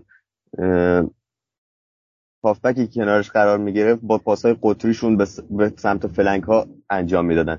آدما تراوره خیلی موقع که هرموسو دفاع چپ اتلتی بود یعنی نیم ساعت اول که اتلتی 4 4 بازی می‌کرد خیلی هرموسو رو اذیت کرد. هرموسو از مبتدی ترین وینگرهای لالیگا دریبل می‌خورد و کلا بازیکن دریب خوری بود هرموسو امسال. حالا تراوره که دیگه فندایی که دریب داده بود انتظاری نمی‌رفت جز اینکه این اتفاق تکرار بشه جلوی هرموسو و خیلی خوب این کار رو انجام داد به حدی که دیگه سیستم ما تغییر کرد و یه جورایی پنج دفاعه شدیم. کاراسکو اومد سمت چپ تا کم تا بتونه از سرعتش استفاده کنه و جا نمونه. مثلا یه صحنه مثل گل دوم بارسا قشنگ سرعتی که تراوره داشت باعث شد که هرموسو جا بمونه و یه ارسال خیلی موفق انجام بده و قد کوتاه ورسالیکو باعث شد که نتونه بالای سر پدری ضربه سر بزنه و گل دوم ما دریافت کردیم. یعنی رفتن تریپیر ضربه بزرگی به تیم زده و دنیل واسی که جانشینش شد هم متاسفانه مصدوم شد و دو سه ماه نیستش و این تمام اینا نشون میده که یورنته قرار دفاع راست ما باشه. و اون سمت چپ هم از وقتی که خرید جدیدمون رنالدو اومد از لحاظ دفاعی خیلی بهتر شد و کلا این بازیکن تو لیل معروف بود به اینکه شاید کارایی هجومی زیادی نداشته باشه ولی می‌تونه یه دفاع مطمئن باشه برای سمت چپمون که خیلی تو این دوران که هرموسا بوده ضربه خوردیم از اون سمت. سلام دوستان شبتون بخیر. سلام. امیر جون و مازیار عزیز. می‌خواستم در مورد بارسای صحبتی داشته باشم. چیزی که ما یکی دو هفته پیش در موردش صحبت کردیم در مورد بارسا این بود که بارسا داره انگار تغییر تاکتیک میده. از اون تیکی تاکای خودش کمی دور میشه. حالا یا اینکه تغییرات دیگه تغییرات دیگه میده و تاکتیک های دیگه رو بهش اضافه می‌کنه. شاید اینجور بگیم بهتره. چیزی که ما دفعه قبل خیلی می‌دیدیم تو بازی قبلی و کمی هم انتقاد داشتیم شاید نسبت بهش این بود که بارسا خیلی به سمت توپ رو به سمت جناهه می‌بره سات می‌کنه و به سمت سانت از جناهین تیم رو متمایل کرده. و چیزی که برای من جالب بود که این دفعه هر چهار گلش رو روی همین تاکتیک زد. یعنی یکیش که حالا کاشته بود اونم با سانت شد و سه گل دیگه هم همینجور بود که حالا سه تاش رو ضربه سر بود. و اون آخری هم که حالا سانتی بود که به روز زمین کاتبک شد اومد و زدن توی دروازه.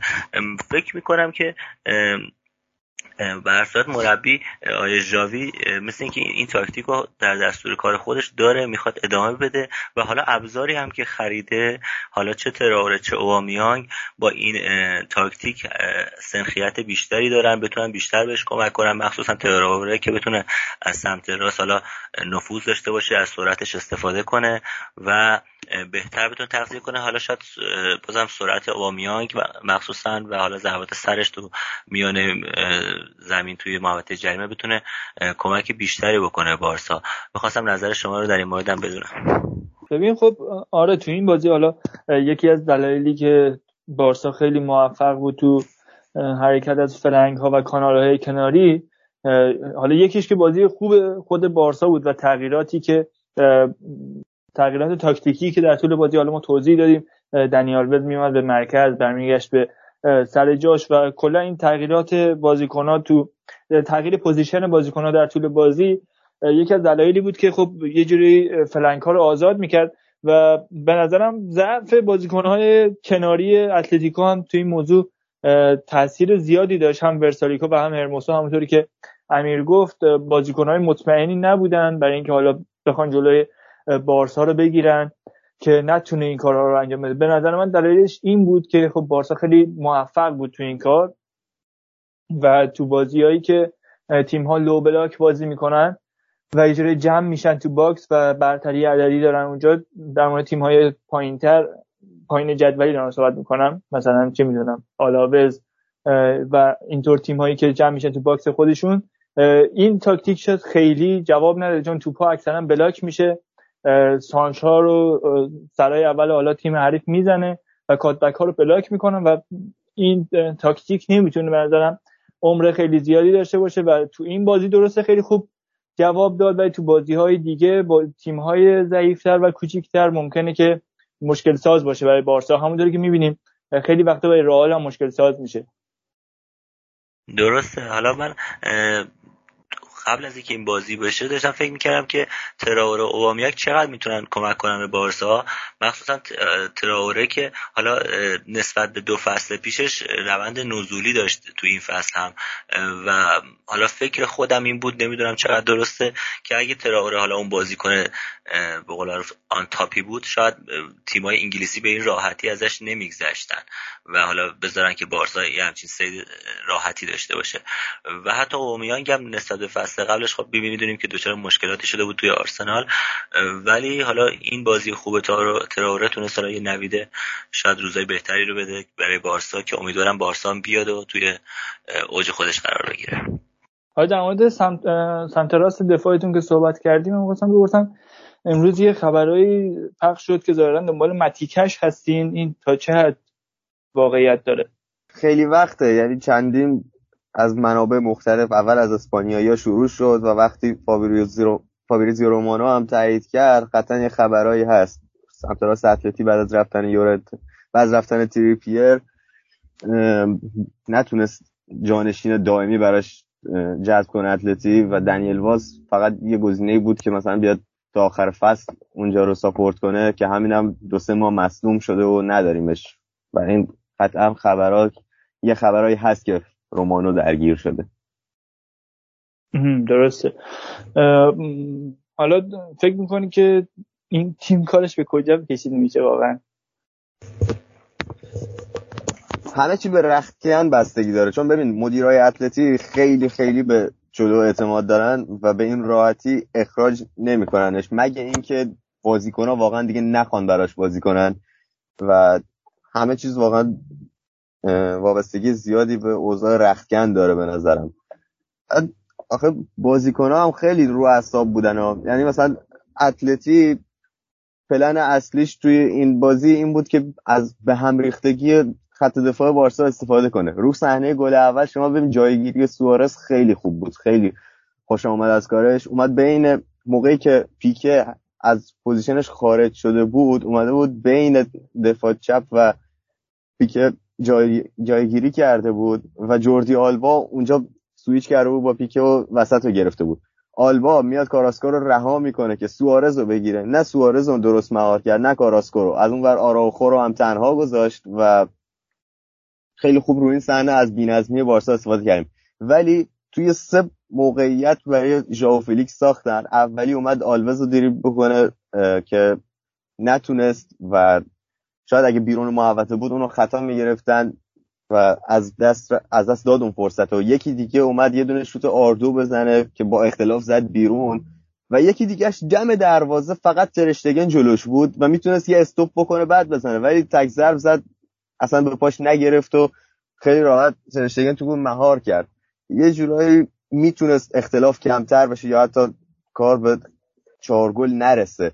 اگه قدر موقعیت ها رو می‌دونستن و خود سیمون هم اینو گفت. البته تیمی که چهار تا می‌خوره اصلا این توجیه ها براش وارد نیست. ولی تا حدود زیادی ضعف دفاع کناری مونه که رینالدو فکر کنم اگه فیکس بشه می‌تونه تا حدودی چپ و خیلی اوضاعشو بهتر کنه و سمت راستمونه که امیدوارم یورنته رو بذاره و جواب بده. درسته. خب از این بازی بگذریم. بازی بود که خب به نظرم می‌تونه یک استارت باشه برای یک مسیر خوب مسیری که جاوی داره با بارسا طی می‌کنه. ولی همونطوری که من همه جا گفتم با یک گل واقعا بهار نمیشه و با یک بازی خوب و با یک برد خوب نمیشه گفت که حالا با ژاوی حتما همه جام ها رو می‌بریم سال بعد این حرفای احساسی زد. فعلا شرایط خوبه. هرچند که تو کادر مدیریتی مقدار حالا مشکلاتی که مشکلاتی هست که حالا فرصت نمیشه من اینجا توضیح بدم می‌ذاریم هفته های بعد که همه چی قطعی شد اون موقع حالا توضیح میدیم و پروندهش باز می‌کنیم. ولی در مورد حالا فنی و تاکتیکی و شرایط رخکن می‌خوام بگم شرایط خوبه و حالا باید ببینیم تو هفته های بعدی که کار سخت هم هست. حالا بازی با اسپانیول بازی با ناپولی تو لیگ اروپا و بازی های بعدی. ببینیم جاوی چی کار می‌کنه و چه چیزی از خودش ارائه میده. از این بازی بگذاریم و بریم سراغ رئال. رئالی که تو جام حذفی حذف شد. طبق معمول می‌تونم بگم واقعا تیمی که تو 29 سال اخیر فقط دو بار قهرمان کوپا دل شده و حالا یه سری از سالها واقعا می‌تونیم بگیم به خاطر عدم توجه به این جام بوده چون رئال تمرکزش رو میذاشت رو سی ال و اون مخصوصا اون سالهایی که حالا زیدان هتریک کرد با رئال تو قهرمانی سی ال. می‌تونن ادعا کنم که تمرکزشون رو کوپا ری نبود. ولی تو این شرایط به نظرم حالا نمیشه همچین حرفی زد و همچین بهانه آورد چون کوپا ری تو این شرایط هم برای رئال مهمه. می‌تونستن دبل, کنن تو جام های داخلی و این یک اتفاق مهم می‌تونست باشه ولی این فرصت از دست دادن و بیلبائو به مرحله بعدی راه پیدا کرد و کوپا ری که دیگه نه اتلتیکو هست نه بارسا و نه رئال. رضا حالا من کار میسپارم دست تو ببینم بله حالا ما هم که بازی دیدیم فقط برای اون اعصاب خوردیش موند. چیزی که جالبه این که ما دو تا بازی رو حالا می‌خوایم الان تحلیل کنیم. یکی بازی با بیلبائو یکی با گرانادا و این دوتا خیلی شبیه به هم بودن. حالا بیشتر در مورد شباهتش صحبت می‌کنیم. بازی دوتا بازی که کاملا می‌تونیم بگیم تا حد بسیار زیادی شبیه هم بودن و تنها به تفاوتی که باعث شد این دو تا نتیجه متفاوتی که یکیش به نفع رئال یکی یکیش باخت رئال رقم بخوره. تفاوت دو تیم بود که در مقابل رئال قرار گرفته بودن. کیفیتشون و انگیزشون ما تو بازی اول به بیل به سن مامس رفتیم. اونجا باز با بیلبائو بازی کردیم در حالی که برزیلی هامون رفته بودن. اونجا تو فیفاده بازی داشتن و همه یک هفته داشتن پیگیر بودن که حالا آیا رودریگو بازی می‌کنه وینیسیوس بازی می‌کنه کاسیمیرو و حالا صحبت شده بود که با مربی برزیل صحبت کردن اینا رو ذخیره بذارن که حالا واقعا اونی نشد که رئالیا دوست داشتن و تا حدی بهشون بازی رسید اینا برگشتن خسته بودن جت... حتی جتلگ هم خب بالاخره شما وقتی توی یک کم از یک هفته دو بار از نیمکره شمالی به جنوبی میری بالاخره مسائل پیش میاد. و آنجلوتی متاسفانه همه انتظار داشتن که از حالا میشه گفت از این سه نفر یوویچ بیل و هازارد حداقل به دو نفرشون یا حتی به ستاشون تو بازی جام حذفی اعتماد کنه. بیل رو ما خبر خوب نسبتا خوب می‌تونم بگم. ازش زیاد شنیدیم. حداقل این بود که در این چند وقت می‌گفتن آمادگی بدنی خوبی داره.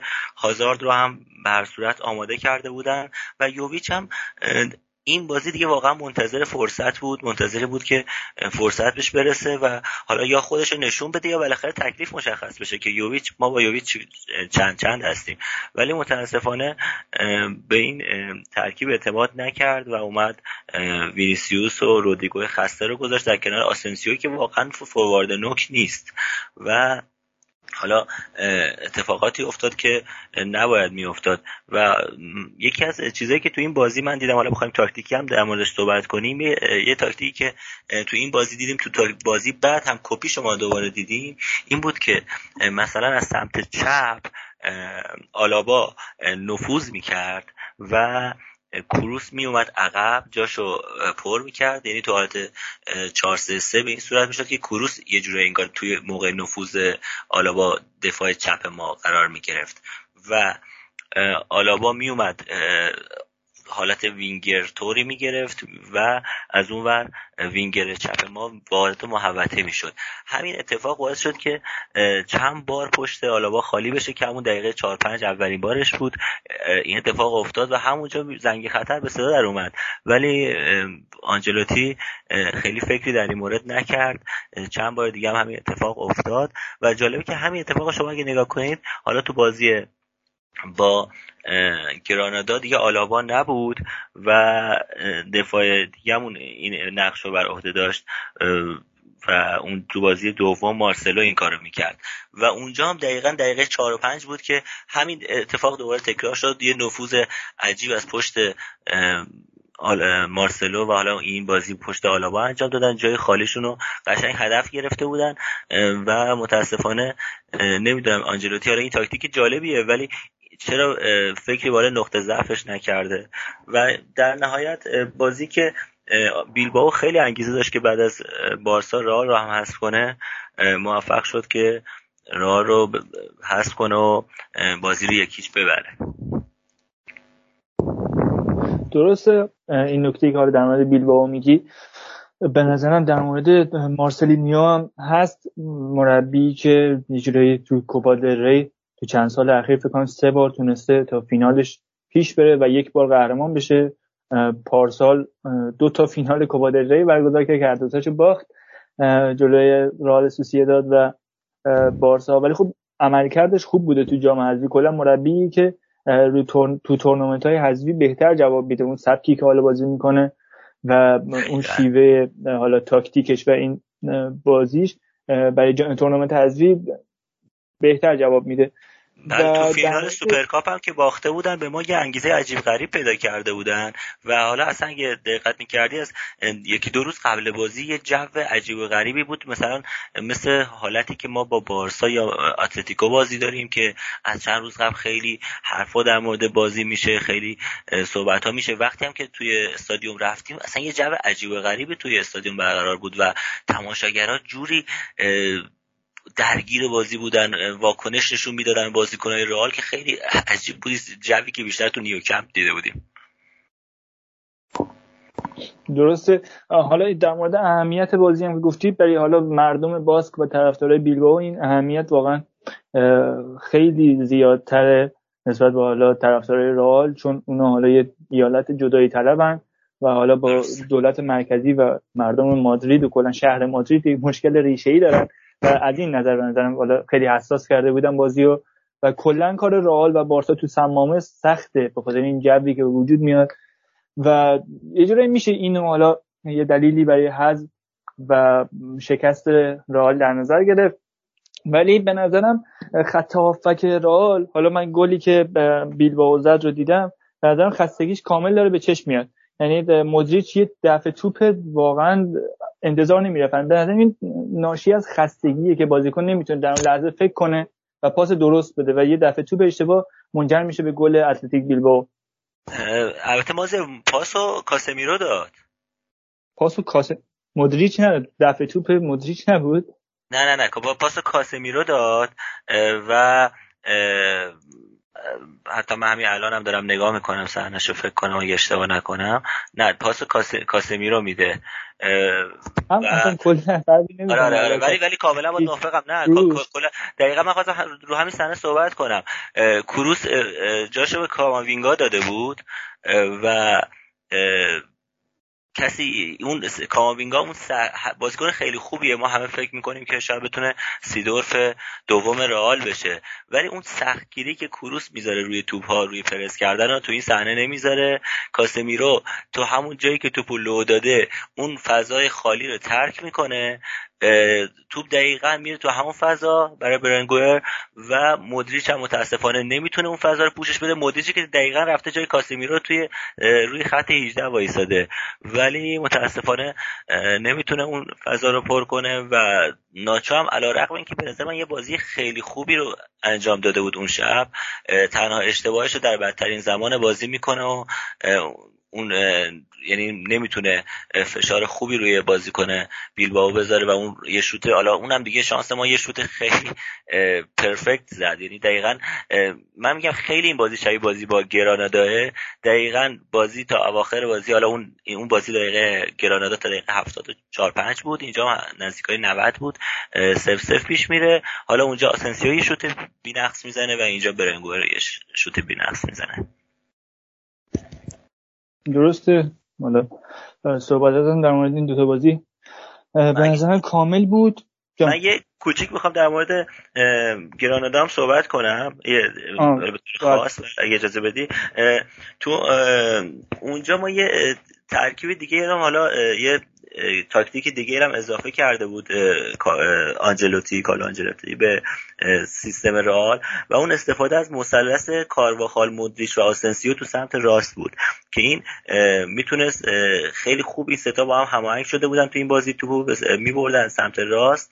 که اونجا می‌تونستن سانت کنن و سانت های خوبی هم می‌کردن که حتی یکی یکی دو بار دقیقه سی بود فکر کنم که کم مونده بود روی سانت کارواخال یه گل به خودی بزنن که رئال خوششانس نبود تو این بازی.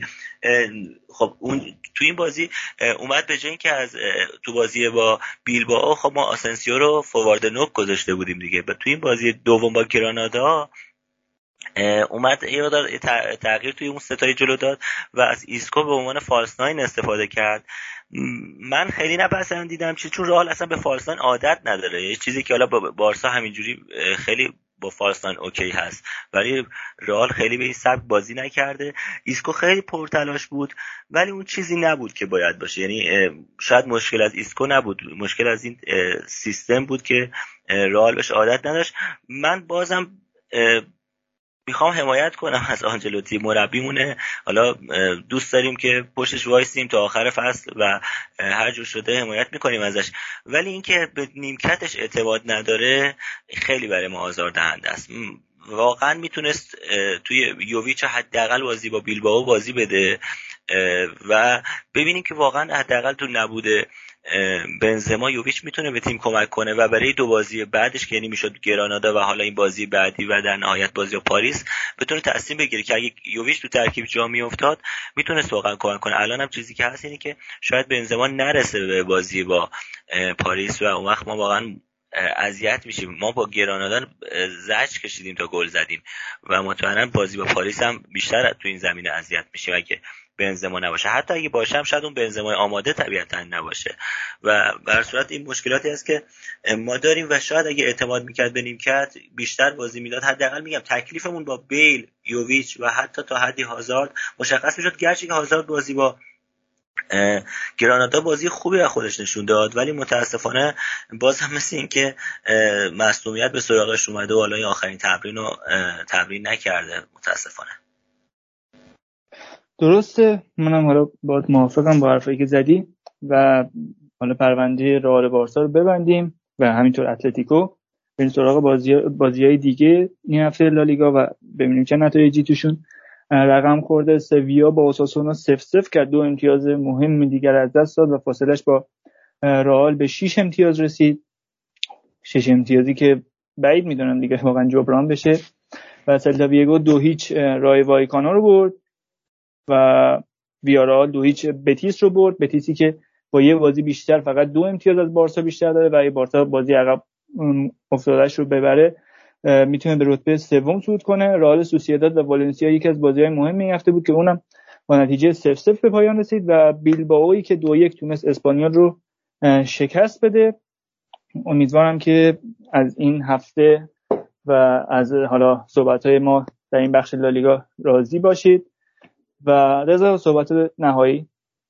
صحبتی ندارم. حالا امیدوارم که رال از این بحرانی که توش هست حالا بحران که نمیشه گفت ولی واقعا داره رو لبه تیغ حرکت کنه بیفته به سمت خوب ماجرا. خب منم صحبت دیگه ای ندارم. فقط امیدوارم که واقعا شرایط بارسا رو همین که موفقیت باشه و بتونیم شرایط خوب رو ادامه بدیم و مراقب خودتون باشید. موج جدید کرونا اومده و شرایط سختی به وجود اومده و ماسک بزنید و دوز سوم واکسن هم حتما بزنید و صحبت دیگه ندارم. خدا نگهدار.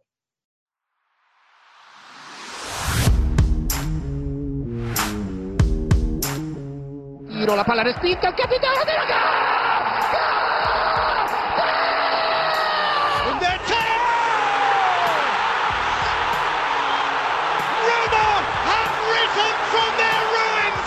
Del Piero, gol! Gol! Gol di Trezeguet! Servito da Alex Del Piero che ha fatto... Per Marchisio, dentro il velo di Licksteiner, Di Bala cerca spazio per il sinistro, lo prova! La Hoja per l'1-0 Juve! Эмчи интернационале, Курак Кандрeva, Кандрeva, Эмчи Вазакурах, тирали карты, гол, гол, gol, gol, gol. gol.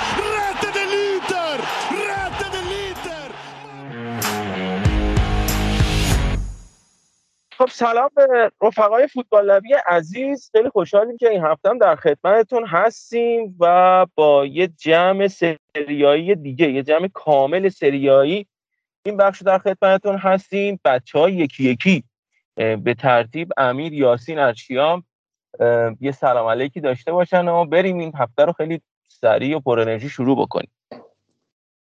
خب درود به همه رفقای خوب فوتبال لب. خیلی خوشحالم که بالاخره این فرصتش پیش اومد که کنار هم باشیم و یه صحبتی راجع به فوتبال ایتالیا بکنیم. حالا این هفته که با محمد و یاسین بازی داشتیم با تیماشون و خیلی خوشحالیم. کاش با یوونتوس هرشی اینا هم این هفته بازی می‌کردیم ما. بله. درود بر تمام پادکست فوتبال لب. منم آره به نوبه خودم. این هفته هفته سختی بود. اول شیرینی داشت تا آخرش تلخی. سلام به همگی. والا بر من که فعلا خوشحالیه. خریدای خوب برد شیرین و آره کاش این هفته باتون بازی می‌کردیم که قشنگ میچسبید بهمون یه برد شیرین تر آیه امیرخان هرچند که من اون هفته که صحبت کردیم گفتم.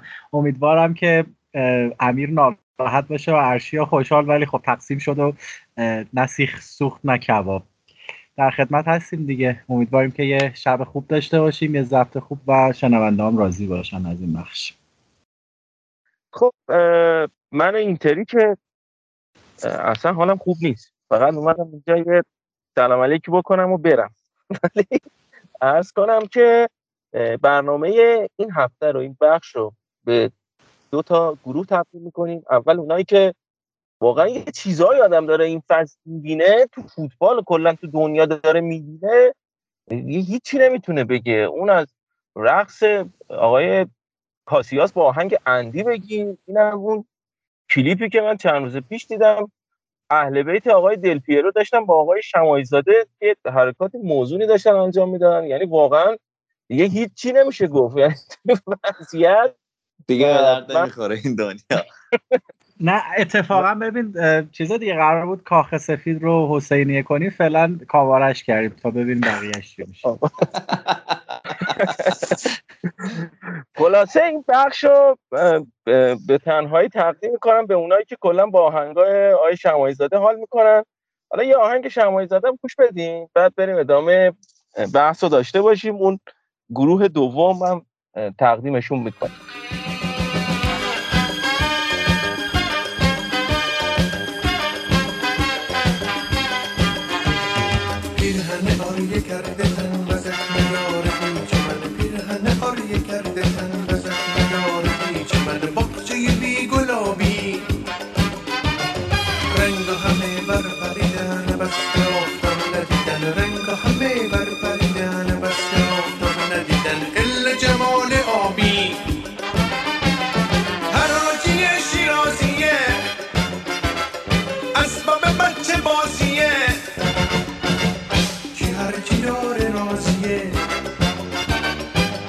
کی داره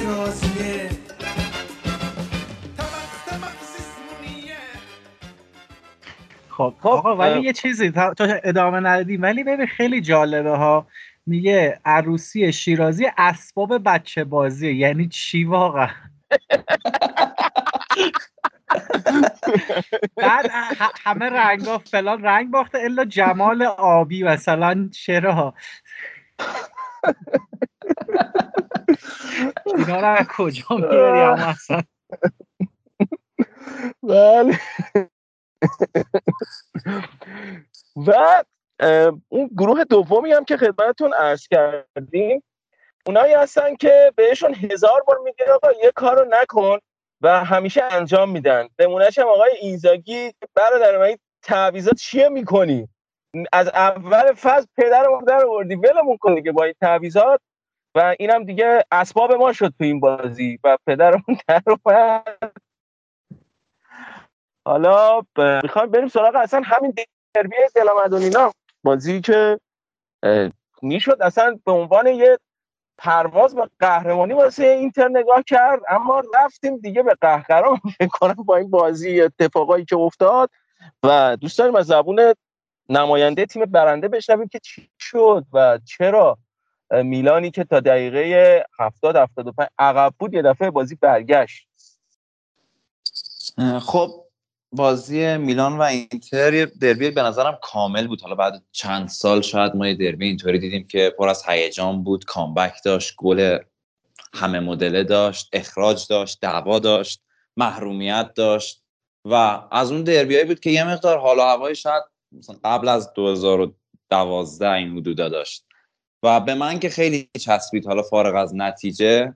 و اما اگه بخوایم حالا به لحاظ فنی بازی بررسی کنیم اینتر به خودش باخت. اینتر در درجه اول و درجه آخر به خودش باخت. حتی من شاید حالا تعویضای اینزاگی از نظر محمد اشتباه باشه ولی حتی من اینو به تعویضهای آقای اینزاگی هم ربط نمیدم. بیشتر یه عدم پختگی تو بازیکنهای اینتر بود که اون نیمه اول خیلی فشار آوردن. یه فشار بیامونی آوردن که مشخص بود شما تو نیمه دوم به لحاظ فیزیکی افت شدیدی خواهید داشت. یعنی اون پرس بالا اون فشار شدید اون دوندگی های زیاد تو نیمه اول و حتی ابتدای نیمه دوم باعث شد که ما اینتر هر چقدر به آخر بازی نزدیک می شدیم اینتر خسته تیم خسته تری بود. و حالا میلانی که میانگین سنیش هم خیلی پایین تره و خوب دووم آورد زیر این پرس و حالا باز هم با همون ترانزیشن بالاش و موقعیت سازی که همیشه داشته با ما همیشه ازش صحبت می‌کنیم. من دو تا موقعیت گل ساخت همون دو تا هم استفاده کرد که البته گل دوم رو از اون توپایی که فقط ژیرو می‌تونه از اینجور گلا بزنه دیگه. یعنی گل دوم رو به اسم اولیویه ژیرو بزنیم و نه حالا بحثای تاکتیکی و فنی. اما میلان میگم با مدیریت کردن فشار اینتر تو نیمه اول تو بیشتر حالا بگم 60 دقیقه اول شاید درست سر باشه. توی 60 دقیقه اول و حالا یه مایک مانیانی که بود تا این توپا رو در بیاره بود تا میلان رو نگه داره تو جریان بازی. با مدیریت کردن و حضور مایک مانیان ما تونستیم به یه تایمی برسیم که اینتر خسته شد و بعد تعویض خیلی خوب استفانو پیولی.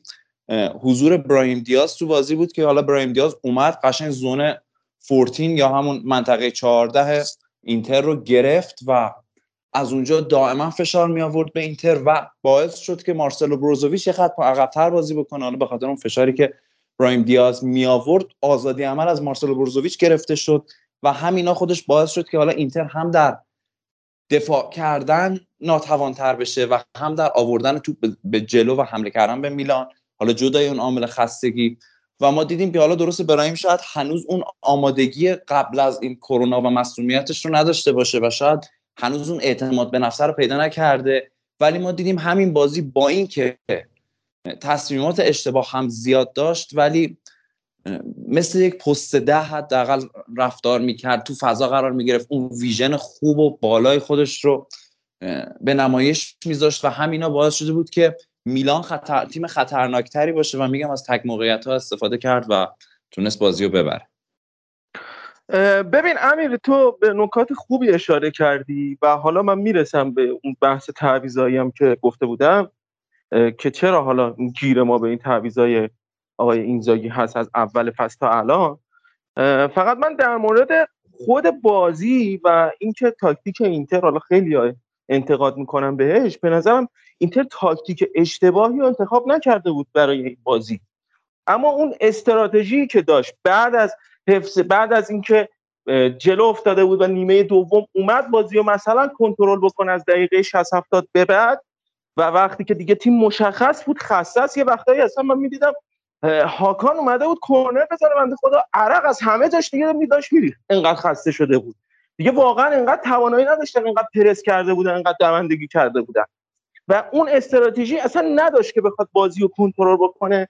و عملا تعویضای آقای اینزاگی اگرم بگیم حالا به اجبار بوده به خاطر خستگی بازیکناش بوده تعویضایی بود که بیشتر کمک کرد میلان بیاد رو جلو بازی بکنه. یعنی خودش فضا رو داد به این تیم و حالا اونم تونست استفاده بکنه و مشخصا توی سیستم اینتر اینزاگی بعد از بازی ما مصاحبه کرد. یه مصاحبه بیمهابانه ای هم کرد. مثل شخصیتی که داره همینجوری ما نمی‌دونم ما تا کی بعد از این شخصیت خیلی برونگرا آقای اینزاگی ضربه بخوریم که بیاد الان راحت محرومیت نصیبش شد و توی بازی با ناپولی بازی که خیلی می‌تونه حضورش رو نیمکت تاثیرگذار باشه به خاطر شرایطی که ایجاد کرد و درگیری که که حالا با داور داشت و اتفاقایی که افتاد از دست داد و دچار محرومیت شد و این اتفاق همیشه میفته همیشه کارت زردایی می‌گیره اعتراضای زیادی می‌کنه حالا بماند. و همونجوری که تو مصاحبه داشتم اشاره می‌کردم گفته بود که ممکنه این استراتژی این حمله کردن این که تیم حالا شما وقتی دقیقه 65 70 جلو هستی و حالا و جای اینی که کنترل بکنی یه مقدار حالا بیای عقبتر تو یه تعویضی می‌کنی که فضا میده به تیم حریفه که اون بیاد جلوتر ولی استراتژی تیم دیگه که بیاد خودش جلوتر بازی بکنه. یعنی عملا یه فضای زیادی داره میدی به تیم حریف و خودش همونجوری که گفت گفت آقا شاید این تو این بازی جواب نده. توی 38 تا بازی شاید دو تا سه تا بازی اتفاق بیفته که جواب نده. ولی کلا این کار جواب میده. و میلان از اون تیمایی نیست که این سیستم جواب بده. یعنی الان جلوی ناپولی هم من فکر نمی‌کنم این سیستم جواب بده. و شاید اصلا ما اگر بیام بدترین حالتی که می‌تونست قبل از این دوتا بازی برام اتفاق بیفته باخ به میلان و ناپولی بود. که احتمالش هست. که احتمالش هست ما به ناپولی هم ببازیم. و اون موقع دیگه اصلا یه شرایط خیلی سختی میشه برای تیم. و من البته حالا بازم خودم اینجوری فکر می‌کنم که این باخت به میلان مثل اتفاقی بود که اوایل فصل باخت به لاتسیو پیش اومد و بعد از اون اینتر با یه باخت یه برد خیلی ملو جلوی ساسولو یواش یواش فرم خوبی رو به دست آورد. اما مشکل اینجاست. این بردی که الان میلان به دست آورد دیگه فکر نمی‌کنم میلان حالا حالا خاموش بشه. این تازه روشن شده. و حالا دیگه جمع کردنش خیلی سخته. الان این همین هفتم که میلان با سمپدوریای آقای جان پاولو بازی داره که حسابی الان به خونش هم تشنن که فکر کنم دیگه خون بازی بیا بکنن اون وسط. ولی خب بالقوه شما الان چهار امتیاز همچنان دارین و به نظر من حالا انقدر این قهرمانی اینتر به خطر نیفتاده. نه من بحثم اینه که می‌تونست این کار راحت تر اتفاق بیفته. یعنی شما وقتی واقعیت اینه که وقتی شما این بازی اگر کنته سرمربی اینتر بود محال بود اینتر ببازه. محال بود بازی که تا دقیقه 75 یکی جلو هستی بیا یه دفعه از دست بدی و بازنده بازی بشی. و اینقدر راحت هم این اتفاق بیفته. یعنی شما اول فصل جلوی لاتسیو هم دیدید ما برنده بازی بودیم و باختیم. یعنی دو تا باختمون باختایی بوده که گل اول رو زدیم. مساویامون هم جالبه. همیشه گل اول رو زدیم و این تیم میاد راحت گل می‌خوره امتیاز از دست میده. این مشکل ایجاد می‌کنه. نمی‌خوام نقد بکنم به اینزاگی. الان جای نقد کردن نیست که کلا اینزاگی رو بخوایم بکوبیم اینا. اما باگایی داره که به نظر من اینا هم داره در کنار با خود در کنار سرمربیگری توی تیم بزرگ داره بزرگ یعنی خود باگا داره حل می‌کنه. اما خب زمان بره. یعنی شاید فصل دیگه بیاد این بازی رو انجام بده دیگه این اتفاق نیفته توی بازی بزرگ. تو بازی های کوچیک اول فصل این اتفاق میافتاد. یواش یواش این مشکل حل شد. ولی الان توی بازی بزرگ اتفاق افتاده و احتمالش هست که فصل بعد دیگه این اتفاق نیفته. و در کل من فکر می‌کنم که قهرمانی هنوز به قول خودت دور نشدیم ما از قهرمانی. نمی‌تونیم بگیم قهرمان نیستیم. اما خب کار سختتر شده. من بیشتر از این که نگران خودمون باشم بیشتر نگرانم که الان میلان خیلی اوج گرفته. یعنی میلانی که من دیشب دیدم شده میلان اول فصل. میلان اول فصل پیش هستن. که اصلا اینا دیگه فکر نمی‌کنم حالا حالا ببازی من اینجوری فکر کنم در مورد میلان و همون چیزی که خودت گفتی که واقعا الان وقتش بود که مثلا با یوونتوس بازی بکنید یا با هر تیم بزرگ دیگه ای الان واقعا تو فرم مناسبی هستی که حالا یه تعطیلاتی یه همچین اتفاقایی می‌تونه میلانو از دوچار اوف بکنه. یاسین نکات تاکتیکی بازی چیزی داری در خدمت هستیم؟ بله خب من از اینجا شروع بکنم که اینزاگی با همون ترکیب کلاسیک خودش شروع کرد و نکته فرمیشن میلان این بود که ما کسیه رو جلوتر از بناسر و تونالی می‌دیدیم. نکته ای که درست باعث می‌شد مارسلو بروزوویچ که خستم بود یه مقدار از فعالیت کمتری در این بازی داشته باشه و در واقع اینزاگی یه نکته مثبتی که من توی این بازی دیدم این بود که اینکه همیشه بروزوویچ باید همه کار تیم باشه رو یه مقدار بارش رو بین بقیه تیم تقسیم کرد. از این نظر که ما می‌دیدیم بروزوویچ این بازی اصلا زیاد با کسی درگیر نمی‌شد و اکثرا بازیکنه اینتر با پاسای مورب تو پشت فضایی که بین کالابریا و تئو هرناندز بود بازیکناشون رو را مینداختن عین گل مردود دنزل دومفریس و همینطور بعد از اون گلی که به ثمر رسید ما این اتفاقات رو می‌دیدیم که بازیکنان اینتر به خوبی فضای پشت سر دفاع چپ و راست میلان رو می‌دیدن و توپ رو ارسال کردن اما تو نیمه دوم این اوضاع اینطوری نبود و پیولی هم خب اشتباه خودش رو متوجه شد. فهمید که مارسلو بروزوویچ خسته است نمی‌تونه اون دوندگی و اون انرژی همیشگی خودش رو بذاره و با یه تعویض اومد اشتباهش رو رفع کرد. این بود که براهیم دیاز رو به جای کسیه وارد زمین کرد. یه بازیکن سرعتی جوونتر درست برابر مارسلو بروزوویچی که روز خوبی نداشت. این اتفاق از یه طرف هم از این نظر مثبت بود برای میلان.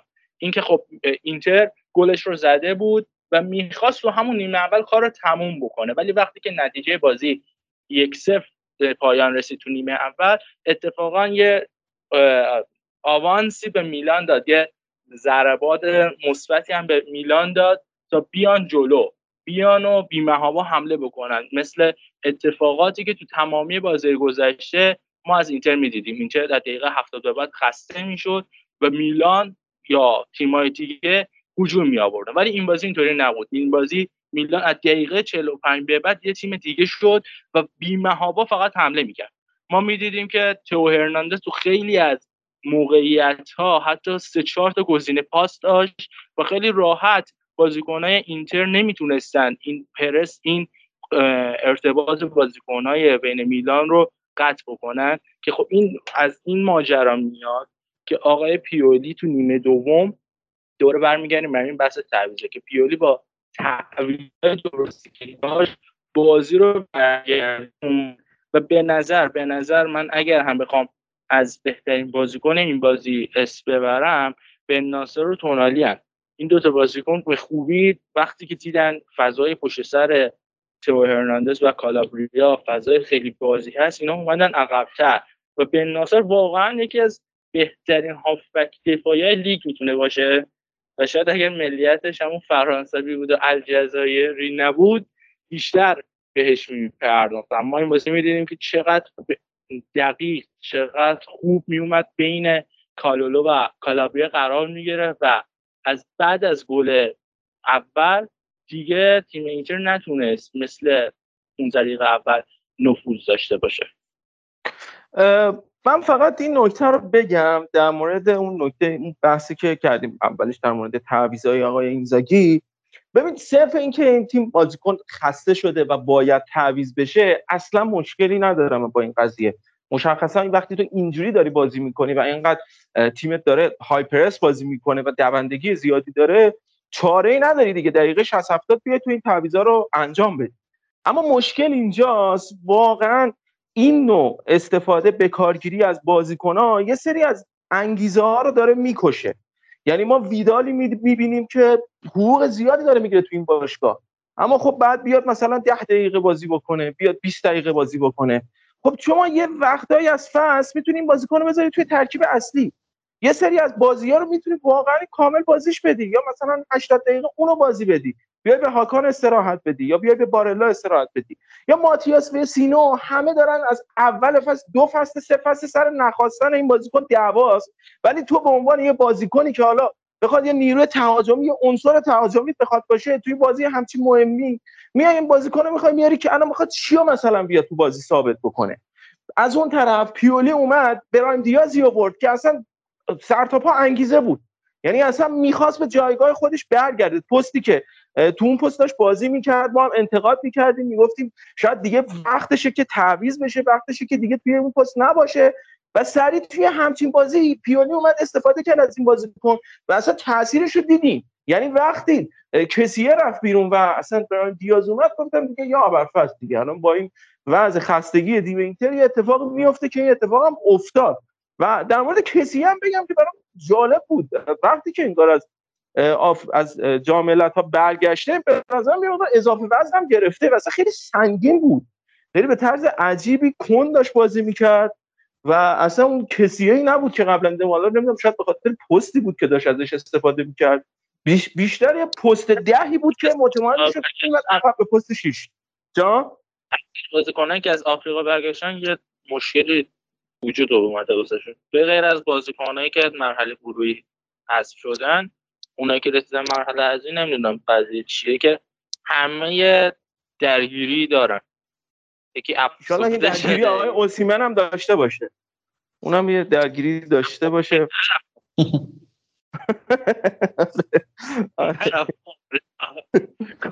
دلش به هر حال اونجا بوده.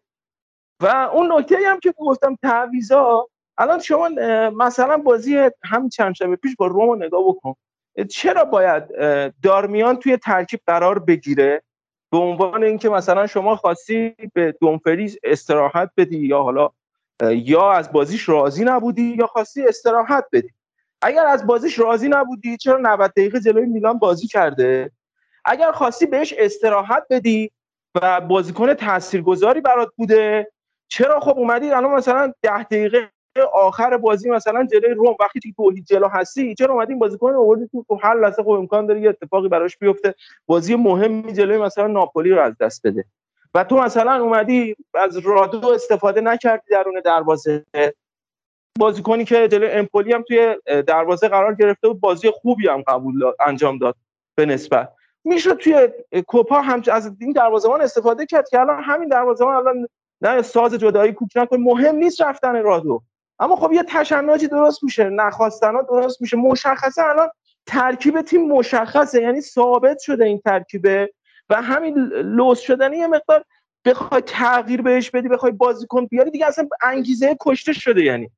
و این به نظرم یه آفت داره میشه برای اینتر. اینتر به نظرم بعد این قضیه رو یه مقدار مدیریتش بکنه یه مقدار جمع جورش بکنه یه مقدار بعد از بازیکن نیمکتش باید بیشتر استفاده بکنه. آقا اگه وسینا رفتنیه بازیش نده. کلا اصلا نذارش. چرا آقا؟ مثلا تو به عنوان یه مهره تاثیرگذار خیلی بعد قور بزنم سر این تعویضا. به خاطر همین دیگه من ترجیح میدم هیچی نگم. و همون نکته که فقط گفتم گفتم این باخت اینتر شاید باعث بشه که این تیم دوباره برگرده به اون فرم خوبی که قبل از اون فکر می‌کنم چهار ماه اون بازی های ملی این سری نه قبلش. یعنی فکر کنم سه ماه پیش. اون فرمی که همه رو چهار پنج تا گل می‌زد. شاید برگرده به اون فرم اما مشکل اینجاست که میلان خیلی الان فرمش میره بالا و دیگه میلان کنترلش سخت میشه. حالا اگر نکته ای ندارید بریم بقیه بازی ها در مورد بقیه بازی هم صحبت کنیم. من در مورد میلان فقط یه نکته اضافه بکنم که حالا با توجه به این فرمی که تو داری ازش تعریف می‌کنی ببین حقیقت هم چیزیه که از اولش هم مشکلی که توی میلان وجود داشت مصومیت ها بود. یعنی ما می‌دونیم که میلان اگر حالا نمیگم ترکیب کامل چون فکر کنم محال کلا توی این تیم ترکیب کامل در اساس پیولی باشه ولی اگه 90 درصد تیم هم در اساسش باشه و آماده باشن میلان تیم خطرناکیه و شاید میشه گفت یکی از آماده ترین تیم‌های اروپا و آماده ترین تیم از ایتالیا باشه. و در مورد فرانکسی حالا صحبتی که شد ببینید اتفاق خیلی خوبی که به نظر من افتاد این بود که پیولی رفته رفته به لحاظ تاکتیکی کسیه ای رو که من حالا احساس می‌کنم موندنی نیست توی این تیم به لحاظ تاکتیکی کسیه رو از این ترکیب حذف کرد. یعنی ما الان می‌بینیم که تیم تقریبا بینیاز به کسیه بازی می‌کنه. و حالا حضورش تو پست ده برای بازی با اینتر حالا طبق این مسابقه که فکر کنم من از مالدینی خونده بودم قبل بازی این بود که می‌گفت ما همه ابزارهامون رو نمی‌خوایم از اول بازی رو بکنیم و برای مثلا ادامه بازی هم برنامه ای داریم و مشخص بود. من خودم احتمال می‌دادم که از یه جای بازی به بعد کسیه با برایم دیاز تعویز بشه و این حالا حضور برایم دیاز یه حضور مثبت و موثری باشه. و برایم دیاز هم یه مشکل خیلی کوچیک که فقط داشت اینه که اون اعتماد به نفس رو از دست داده بود و حالا مورد به خاطر اون جسته کوچیکی که داره توی لیگ به پر برخورد بودن لیگ ایتالیا یه مقدار مورد قلدری واقع می‌شد. اما خب بالاخره با اون دریبل ریزی که می‌تونه معمولا بزنه تو جریان بازی با اون تکنیک ساده ای که داره و در عین حال موثر می‌تونه وقتی اعتماد به نفس خودش رو به دست بیاره می‌تونه خیلی موثر باشه. و ما تاثیرگذاریش رو هم توی این بازی و هم توی بازی با لاتزیو توی کوپا ایتالیا به شدت حس می‌کردیم. و حالا در مورد فرم میلان خیلی خوبه. خب ترسناکه واسه اینتر و حالا اینتر بازم من میگم بالقوه چهار امتیاز بالاتر از میلانه و اینتر. یا یه مقدار خیالشون باید راحت تر باشه. اما یه اتفاقی که افتاد که شاید میلان از این قضیه سود ببره اینه که میلان الان توی بازی رو در رو وضعیت بهتری داره نسبت به اینتر و حالا شاید تو انتهای فصل این قضیه بتونه مزیتی باشه برای میلان. خیلی خوب. در همین لحظه هم که داریم ضبط انجام میدیم بازی پرتنش آتالانتا فیورنتینا هم تموم شد. فیورنتینا سه دو برنده این بازی شد با گل دقیقه 90 میلنکوویچ که کار به VAR هم کشید و بالاخره گل هم تایید شد و فیورنتینا رفت نیمه نهایی. حالا جان؟ میلینکوویچ نه میلینکوویچ بله بله میلینکوویچ نه میلنکوویچ زد. و حالا بعد ببینیم اون طرف یعنی رقیب فیورنتینا یوونتوس میشه یا ساسولو که یک ساعت دیگه تقریبا بازیشون هست. از اون طرف هم تو این بازی پیونتک هم دو تا گل زد. من منتظر اون خوشحالی های قشنگش دارم تنگ شده بود تو ایتالیا از اون گلا بزنه از اون خوشحالی ها بکنه که نکرد این کارو. هر کاری کرد هر چی کردیم نکرد این کارو. اما خب در نهایت این بازی آقای ایتالیانو تو اولین فصل حضورش با فیورنتینا تیم رسوند به نیمه نهایی کوپا ایتالیا که واقعا کار بزرگی داره. این فیورنتینا چی بگم به هم ریخته خیلی فکستنیه که دست همه افتاده بود. آقای یاکینی از اون و آقای پراندلی که افسردگی گرفت این تیمو ول کرد و آقای مونتلایی که بازی بود. با الان اگه فیورنتینا بیاد بالا احتمالاً می‌خوره به یوونتوس. و بازی زیبایی میشه. آره خدایی. و جنگ طرف فلورانس و تورین هم هست و خیلی جذاب شد. نیمه نهایی های کوپا ایتالیا هم جالب شد. از اون طرف اینتر با میلان از این طرف هم حالا یوونتوس با فیورنتینا و خداییش قشنگ شد این فصل کوپا ایتالیا و دیگه فکر کنم حالا با قانون جدیدی هم که خبرهایی که دیشب اومد از قوانینی که گذاشتن توی فوتبال ایتالیا و کلا دولت ایتالیا تنظیم کرد برای حضور تماشاگرها یه سری اتفاق افتاد که از ده اسفند ورزشگاه با 75 درصد ظرفیت دیگه می‌تونن مجوز حضور 75 درصد ظرفیت رو داشته باشن بعد از اونم از 28 اسفند دیگه 100 درصد می‌تونن بیان ورزشگاه. یعنی فکر کنم قانون رو گذاشتن که برای بازی تیم ملی دیگه تماشاگرها کامل بتونن بیان ورزشگاه و از این فرصت بتونن استفاده کنن. بازی با مقدونیه میزبان هستیم ولی بازی با حالا برنده ترکیه. آره که احتمالا هم پرتغاله. مشخص نیست. استانبول اونو گرفتیم داشت. یا ترکیه ببره و اتفاقی هم که تو خود ایتالیا افتاد دیگه از فردا رسما ماسک اجبار نیست که حالا توی فضای باز داشته باشی. و این اتفاق هم افتاد. کلا مثل این که همه جا داره به روال عادی برمیگرده همه ورزشگاه داره پر میشه. الا ورزشگاه می‌کنم کشور ما.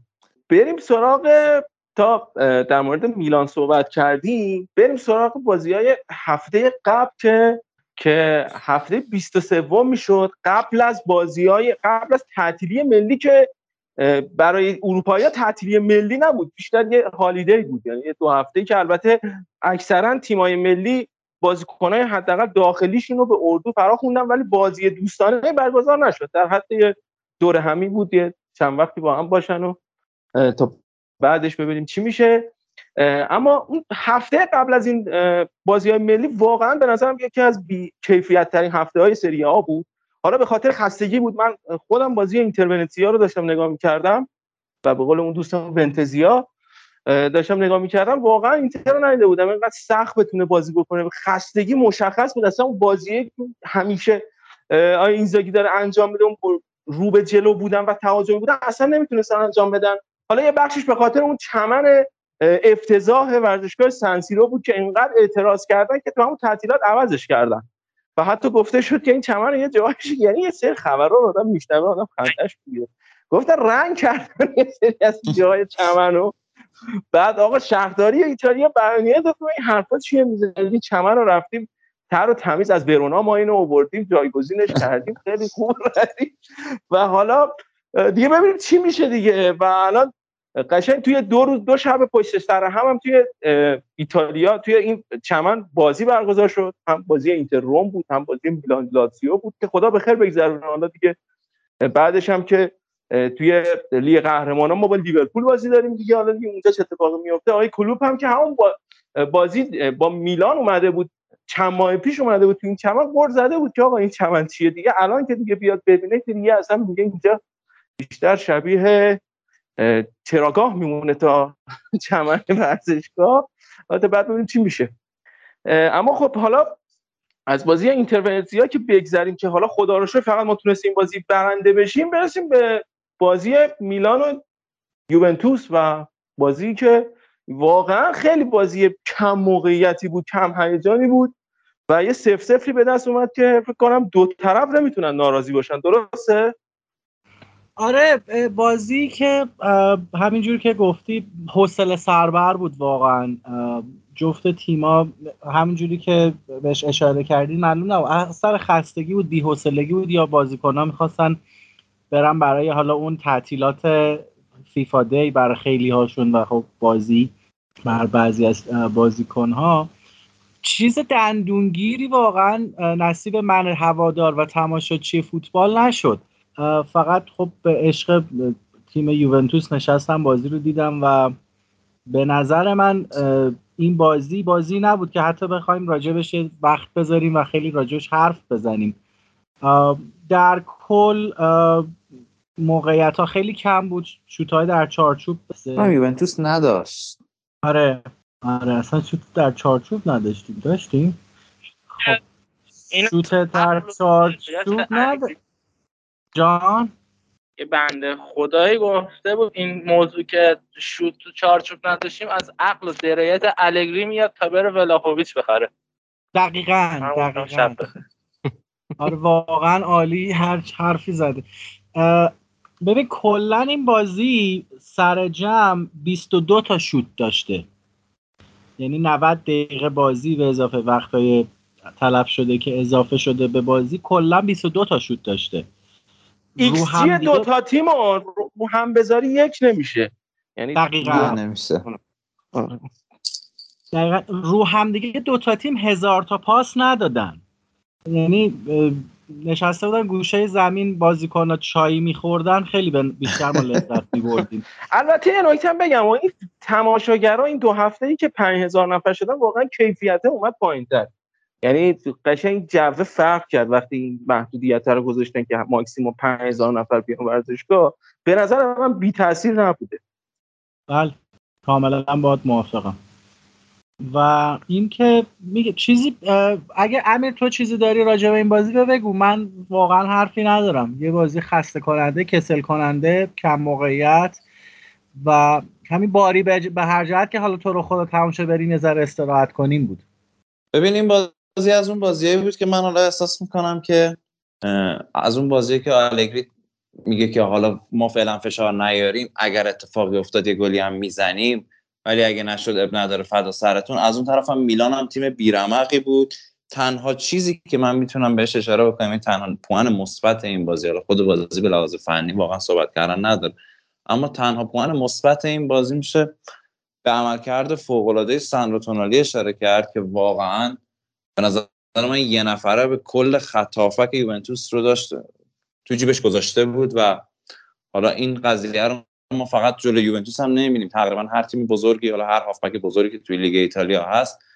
ساندرو خیلی زیبا موی دماغش میشه و معمولا هم موفق. حالا نیکولو بارلا می‌خواد با شمانو لوکاتلی باشه یا هافبک های دیگه که حالا توی لیگ هستن هافبک مطرح توی لیگ و من واقعا توی این بازی تنها چیزی که میگم ازش لذت بردم این دوندگی و جنگندگی و پیروزی سانوتونالی تو میانه زمین مقابل هافبک یوونتوس بود. کاملا موافقم. یعنی تنها نکته چشمگیر بازی همین دوندگی و استقامت و خب بازیخونی و بازیسازی تونالی بود. میگم یه جورایی زبلخان میلان بود تو این بازی و یعنی چندین هفتم هست که رو به پیشرفته همین جوریه. تونالی اینجا تونالی اونجا تونالی همه جا. تونالی همه جا. بله. حالا باید دید که آقای مانچینی چقدر اعتماد می‌کنه به تونالی. من همش نگرانی این دوتا بازی رو دارم که این جام جهانی هم مثل جام جهانی قبلی نپره برای ایتالیا. با این قره زیبایی که داشتیم که اونم بعد به عجایب این فصل کلا فوتبالی اضافه کرد. بعد ببینیم حالا این شانس حداقل نمی‌دونم از فوتبال ایتالیا نره. عرض کنم که حالا تا در یوونتوس هستیم بریم به بازی یوونتوس برونا برسیم. تو اون هوای مه گرفته و دو خرید موفق که به نظرم موفق ترین تیم توی سری آ توی مارکت قطعا یوونتوس بود و جزو سه تا تیم موفق ترنسفر بود تو کل اروپا تو این زمستونی که گذشت. بازیکنی که خیلی ها باشگاه دنبالش بودن. البته فکر کنم خود ولاهاویچ هم خیلی مایل نبود بره خارج از ایتالیا بازی بکنه. بیشتر دوست داشت همینجا بمونه و حالا چه تیمی بهتر از یوونتوس که بتونه از پس هزینه این بازیکن بر بیاد و خیلی خوب به نظرم خیلی کمکتون می‌کنه. حالا این فصل که قطعا با حضور این ولاهاویچ و دنیس زکریا که لیگ قهرمانان رو که دیگه از دست نمی‌دید و به نظرم شانس رسیدن حالا به مراحل بالاتر لیگ قهرمانان هم داریم. خیلی شانستون رفت بالاتر.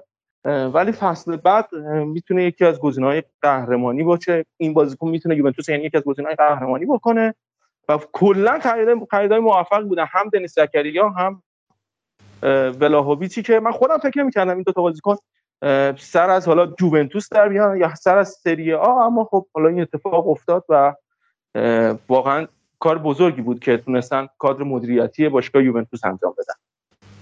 کاملا باید موافقم. بازی بود که خب به خاطر خریدهای درخشان و بهتر از خریدهامون پاکسازی تیم از لردها بود.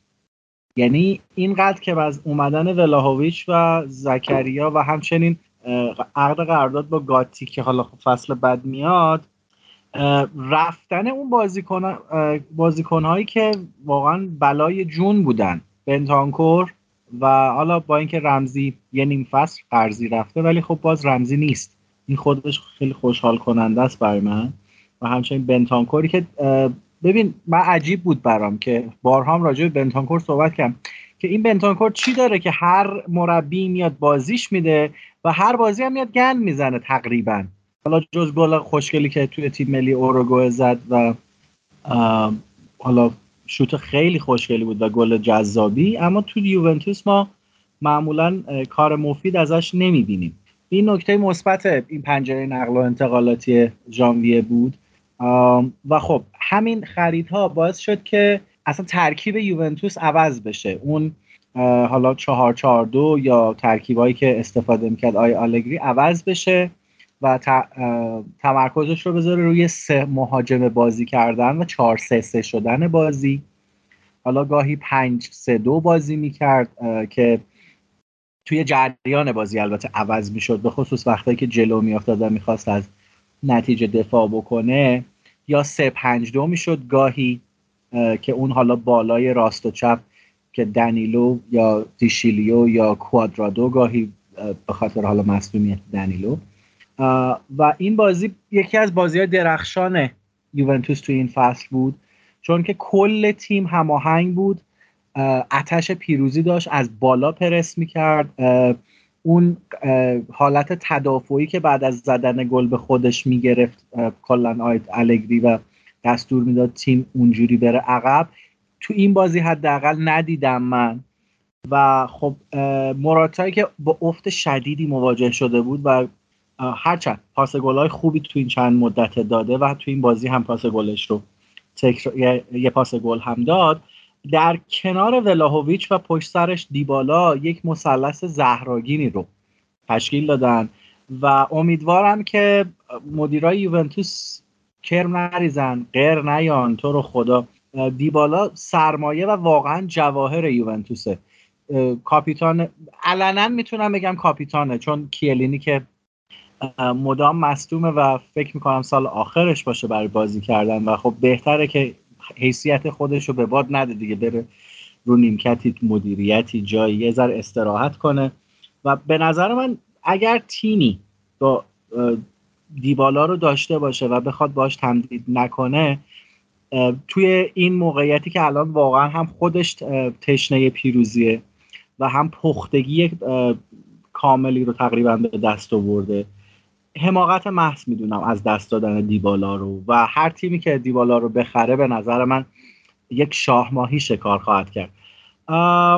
ارشیا تا سر دیبالا بودی من این نکته رو بگم که این رسانه های فوق مسموم ایتالیا این یه سره این دیبالا رو دارن لینک می‌کنن به اینتر که اصلا خندهدار این قضیه اولا یکی از بحثایی که هست اینه که ما نمی‌تونیم همچین حقوقی بدیم. همین الانش داریم از شر حقوق ویدال و سانچز راحت میشیم با وجود اینکه بازیکنایی هستن که خیلی به کارمون میان. حداقل سانچز خیلی می‌تونه به کارمون بیاد برای فصل بعد. ولی منتظریم که یه پیشنهاد بیاد از حالا آمریکا یا هر کشور دیگه ای که بتونه از پس حقوقش بر بیاد. این از دست این بازیکن راحت بشیم تا همچین حقوقی رو ندیم و قطعا نمی‌تونیم یه بازیکنی مثل دیبالا رو بیاریم. نکته دوم اینه که اگر دیبالا قرار بشه بره باشگاه دیگه اون باشگاه قطعا اینتر نیست چون انقدر اقداره به یوونتوس نمیاد از دست بده. حالا همچین اعتباری که داشته شاید کار مثل کاری که این سینیه کرد که بره چون نخواد توی ایتالیا بازی بکنه و هر تیم دیگه ای که جلوی ناپولی قرار بگیره رفت یه کشور دیگه قاره دیگه بخواد بازی بکنه کاری که دل پیرو هم انجام داد کاری که دل پیرو کرد بله. هند و بعدم تمام. دقیقاً. و بحث سومم اینه که خودم عاشق این بازی کنم. یعنی از خودم این بازی کنم بیاد توی تیمم بازی بکنه. ولی همچین چیزی و خواهش این کانال های طرفداری منتظرن حالا این اتفاقا رو دامن بهش بزنن بزرگ بکنن. ولی خب اون اون که می‌فهمه می‌دونه که از این خبران نیست و اینا شوخیه فقط. کاملا موافقم. نکته جالب توجه دیگه ای این بازی حضور آرتور و ربیو در کنار زکریا چیزی که من بارها چندین فصله حالا میگم و توی این برنامه هم دارم دو فصله میگم که کمربند میانی یوونتوس ضعف داره و نیاز به تقویت داره. توی این بازی دیدیم که واقعا این ستا هافبک خیلی خوب با هم همکاری کردن. رابط قوی دفاع و خط هجوم بودن. و میگم هم پاسهای دقیقی دادن هم حفظ توپ کردن هم بازی سازی مناسبی کردن. و خب حالا زکریا که گل هم زد. این نکته خیلی خوبش بود. حالا نکته منفی خب باز مصدومیت های کیلینی بود که طبیعی هم بود. دیگه سنی ازش گذشته و همجوری که گفتم به نظر من سال آخر بازیش باشه. دلیخت رو من یه ذره توی افت میبینمش. با اینکه خب، به نظرم هوایی شده. یعنی آره. پیشنهاد اومده این شده. خودش فکر می‌کنم مایل به رفتن باشه من به نظرم اصلا بازیکن یوونتوس نیست. نیست. بله من موافقم. منم موافقم. آره. حالا فکر می‌کنم که اون خرید گاتی برای فصل بعد شاید یک سرمایه گذاری باشه برای خط دفاعی. اما اگر که کیلینی خداحافظی بکنه خب ما بونوچی رو داریم گاتی رو داریم و دفاع های دیگه ای رو هم داریم که بتونن بازی بکنن. اما بازم میگم الان نکته برای یوونتوس اینه که بتونه دفاع های خوبی رو جذب بکنه و این دفاع هایی رو که داره هم بتونه نگه داره. با اینکه دوست ندارم دلیخت رو از دست بدیم منم می‌تونم باهاتون موافق باشم که دلیخت اون دلیخت دو فصل پیش نیست و شاید دلش با یوونتوس اونقدرها که این دو فصل اخیر بود نبوده. نکته باز درخشان حضور دنیلوه که مثل همیشه هر وقتی که بازی می‌کنه به خصوص توی همین فصل و فصل پیش تونست تاثیر گذار باشه و دست های الگری درد نکنه که دیشیلیو رو احیا کرده و باز سمت چپ سمت چپی که گاهی ردیو هم متمایل می‌شد بهش دیبالایی که خب در رفت و آمد بود به سمت چپ و راست یه میگم پیستون یعنی دقیقا هم آقای دنیلو و هم دیشیلیو پیستون خوبی بودن توی راست و چپ. که باعث می‌شد فشار رو هم از کناره ها اضافه بکنن و همچنین وقتی که توی دفاع قرار می‌گرفتن بتونن که به دوتا دفاع مرکزیمون هم کمک بکنن. سر جمع میگم بازی خوبی بود و اگر بچه ها نکته دارن اضافه کنن. در کل فکر می‌کنم به اندازه کافی راجع این بازی من حرف زده باشم. نه من فقط در مورد فدریکو گاتی بگم که خیلی جالب بود که خیلی هم لینک شده بود به باشگاه دیگه و اصلا یه جورایی میشه گفت یه hijack نیمه پنهان هم بود که شب قبلش حرف اومدن به اینتر بود و لینک خیلی سری همچین خبرها بود. یه دفعه این خبر اومد و گفته میشه که کیه‌لینی و بونوچی خیلی تاثیر داشتن. و دیدنش متقاعدش کردن که آره گفتن بیا تو جانشین ما هستی و اون این باشگاه انتخاب کرده. حالا باید ببینیم. من که حقیقتا بازی highlight چیزی ازش ندیدم. ولی اینجوری که وقتی یه ولی گل زد توی اون بازی که یعنی دقیقا هر, هر سه خرید یوونتوس تو اولین بازیشون گل زدن. و واقعا فکر می‌کنم که وقتی روی همچین بازیکن اینقدر سرمایه گذار می‌کنن سری بی باشگاه مثل یوونتوس میره بازیکن میاره مطمئنا یه چیزی دیدن توی این بازیکن و ارزشش رو داشته که چند تا باشگاه بزرگ بخوان دنبالش باشن مطمئنا دفاع خوبی هست. حالا تا ببینیم چی میشه. الان یه جوری شده دنیا یه استعدادا رو خیلی زود شناسایی می‌کنن. یعنی اصلا کاری به لیگ و جا اینا ندارن. یه موقع همینجا یا دیدیم ما تو کوچه داریم بازی می‌کنیم یه موقع میاد یک شناسایی می‌کنه میبرتمون. یعنی یه همچین بحثی شده. حالا از سن ما که گذشته هر آره. ما باید آره. بریم. نه تیم پیشکسوتان بازی کنیم خب یاسین یعنی واقعا فکر کن یعنی نه یه خیلی جالبه. این این اینقدر این جمله برای من دور از ذهن و دور از دسترس بود و واقعا الان عجیبه برام که همچین جمله که گفتم از سن ما گذشته. خیلی واقعا دردناک بود. بله واقعا, آره. بزرگ شدن خیلی از بازیکنها رو دیدیم. مردن بازیکنها رو دیدیم. و خیلی بله. جالبه میگن بازیکن مورد علاقه از تو جوونتر الان. به قول بزرگی می‌گفت پیر شدیم ولی بزرگ نه. حالا خب تو یاسین هم هست و بریم سراغ لاتیو جذاب آقای لوتیتو و ساری که قبل از اینکه روز شروع کنم یه مقدار راجع به سه تا نکته داشتم حیف بود بپره. اینکه خیلی از رسانه های ایتالیا این یوونتوس با یوونتوس فصل دو فصل اول مارسلو لیپی مقایسه کردن. که درست هم تو همون فصل ها مثلا ما می‌دونیم که آیه لیپی و سیستم 4 3 1 2 استفاده می‌کرد یا 4 3 3 بازی می‌کرد و کلا هم بازیکنای اون مقطع یوونتوس و بازیکنای حال حاضرشون شباهت های زیادی دارن لحاظ بازی. نکته دوم این خواستم که واقعا دلم به حال یوونتوس میسوزه به خاطر ساندرو. خیلی این بازیکن افتضاحه. من یه آمار ازش سر بازی با بله. میلان داشتم. 15 بار. توپو لو داده بود ده بار اقدام به دریب کرده بود که فقط سه تاش موفق بوده. بله. این دقیقا می‌تونم حالا جدا از بازی سوپر جام تو این بازی هم یه خنجر محکمی تو سینه الگری می‌تونست فرو کنه که نکرد. بعد از این هم که حالا ما توی سری بی استعدادهای زیادی داریم یعنی بازیکنایی هستن که همین این فصل هم لینک شدن چه به لاتسیو چه به میدان و اینتر از مهاجم جوان تیم ملی ایتالیا اسمش یادم رفت لورنزو لوکا. اون مهاجم 200 سانتی تا یه گلر خیلی عجیب و غریب که اونم حالا قرضی آتالانتاس و فصل بعد توی لیگ میبینیمش. حالا بریم سراغ همون لاتزیو. بله. من یه سوالم اول ازت بپرسم. چرا لاتزیو نمی‌تونیم به این لاتزیو امیدوار باشیم؟ چون سرمربی ساری.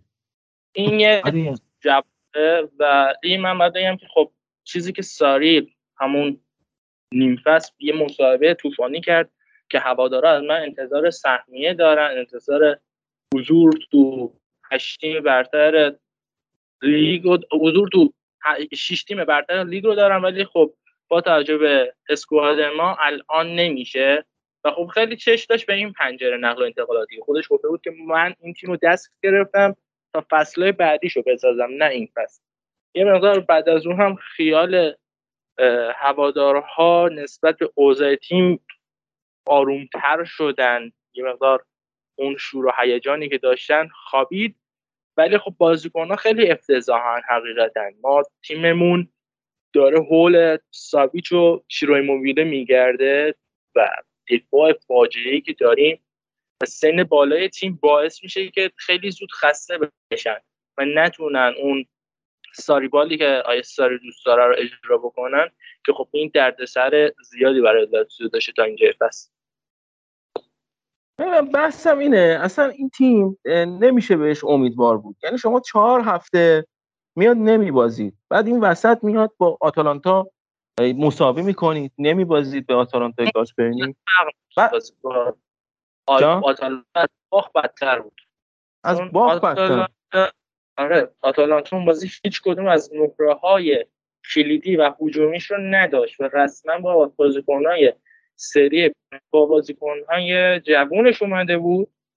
و خب ما این بازی ساویچ محو مدافع جوونشون شده بود. آقای اسکالیوانی که این بنده خدا بلا فاصله بعد از این بازی تو تیم ملی ایتالیا. خیلی میگن که با آره آره. دیدم توی آره اردوی با ما مانتینی هم حالا داستانی داره. به سر بازی روم برسیم اینم این نکته رو من میگم در مورد مانتینی و از اون طرف هم شما اومدید فیورنتینا جذاب آقای ایتالیانو رو خیلی خوب خیلی شیک و مجلسی اومدی سه هیچ بردینش. بعد یه دفعه الان اصلا من فکرشو نمی‌کردم. فکر باخت جلوی میلانو می‌کردم. ولی فکر کوبیده شدن نمی‌کردم جلوی یعنی اینجوری بیاد ببازید یعنی عملا تو دو شب دو تا تیم شهر روم له شدن. یعنی هیچ کاری نتونستم بکنم و این برای خیلی عجیب بود. حالا در مورد خود روم که من بحث دارم ولی در مورد لاتزیو فکر نمی‌کنم انقدر راحت بیاد بازنده بشیم. ما اولا که حالا تو رو خیلی وقت نبردیم. یعنی تو بازی که با میلان داریم تو خونه میلانه خیلی وقت نبردیم و کلا این زمین انگار تلس شده. ولی خب از اون سمت هم تیم ما اون ماهیتی که مقابل تیم های بزرگ لیگ داشته رو یه مقدار از دست داده و وقتی که مثلا می‌خواد بیاد اینتر رو ببره نیاز به این شگفتی داره. مثل تیم اینزاگی نیست و تمامی عناصر و تمامی میراثی که توی تیم گذاشت می‌تونم بگم الان در حال حاضر نابود شده. چون داره تیم جدیدی ساخته میشه. از بازی فیورنتینا میگم این بازی خوراک آقای خیابانی بود. ما یه بازیکن خریدیم کاپرال از اون طرف هم فیورنتینا یه بازیکن داره کابرال. جفتشون بازی کابرال ما ولی خب جفتشون بودن بله. حالا شما اپیزود رفتید در مورد نقل انتقالات و چقدر اپیزود خوبی بود اپیزود قبلیمون؟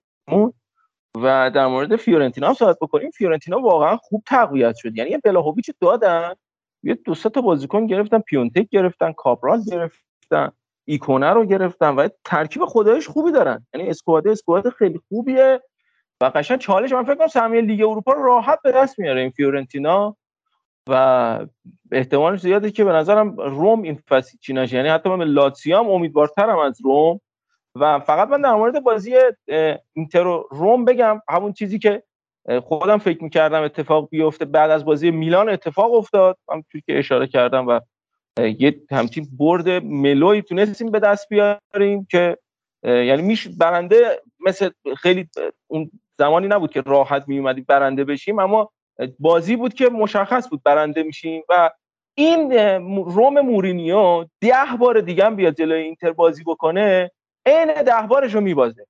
یعنی هیچ چی نداره. یعنی این تاکتیک جلوی تیم اینزاگی به هیچ جایی نمی‌رسه.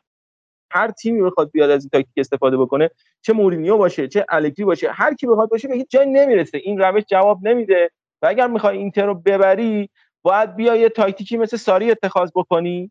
ساری حتی بازی برگشتم میگم که لاتزیو باخت ولی تاکتیک درستی انتخاب کرده بودیم به نداشتن مهراش باخت.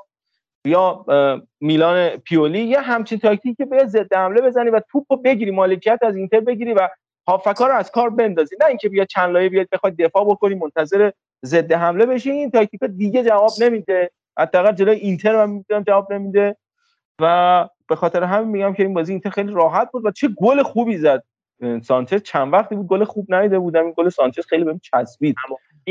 ارد و دلش از آقای مورینیو رو گذاشت پشت تو آره از اون طرف هم این قشنگ قربانو حسابی تشبیه خیلی قشنگی کردن. مورینیو رو جو جالبی بود که فکر می‌کنم من هر سال بیاد با لباس هر تیم بجز یوونتوس بیاد تو این ورزشگاه همینجوری تشویق بشه. یعنی در شکی ندارم. و دیگه فکر کنم در مورد این بازی بحثی نمیمونه. در مورد بازی روم و جنوا بیام صحبت بکنیم من موافق باشین. اگر بچه ها صحبت ندارم بریم در مورد بازی روم و جنوا.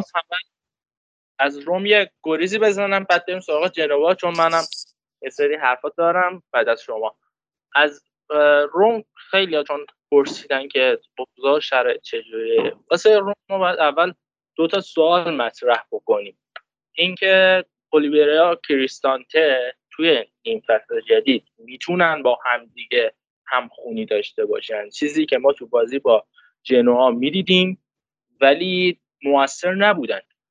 اینجا مثل تیم چلسی میمونه. یه کاتالیزوری مثل جوردن پیرتو می‌خوان. تا بیاد را یا کریستانتر از بخش دفاعی یا هجومی جدا بکنه. از اون طرف هم خب یه اتفاق عجیبی که ما تو این بازی دیدیم اینه که روی پاتریسیو بازم جلو تیمای درجه سه لیگ ایتالیا هم داره خودش می‌زنه زمین. یعنی هی من می‌دیدم بازی رو هی مثلا ولو میشه تو زمین بعد دو دقیقه بلند میشه. وقتی شما جلوی همچین تیم بازی می‌کنید دلیلی نداره وقت کشی این اتفاقی که ما دیدیم از روی پاتریسیو نه تنها این بازی بوده بلکه بازی های گذشته. بازی با امپولی که چهار تا نیم اولیش زده بودن قبل از اینکه دوتا بخورن هم ما این اتفاق رو دیدیم از این با.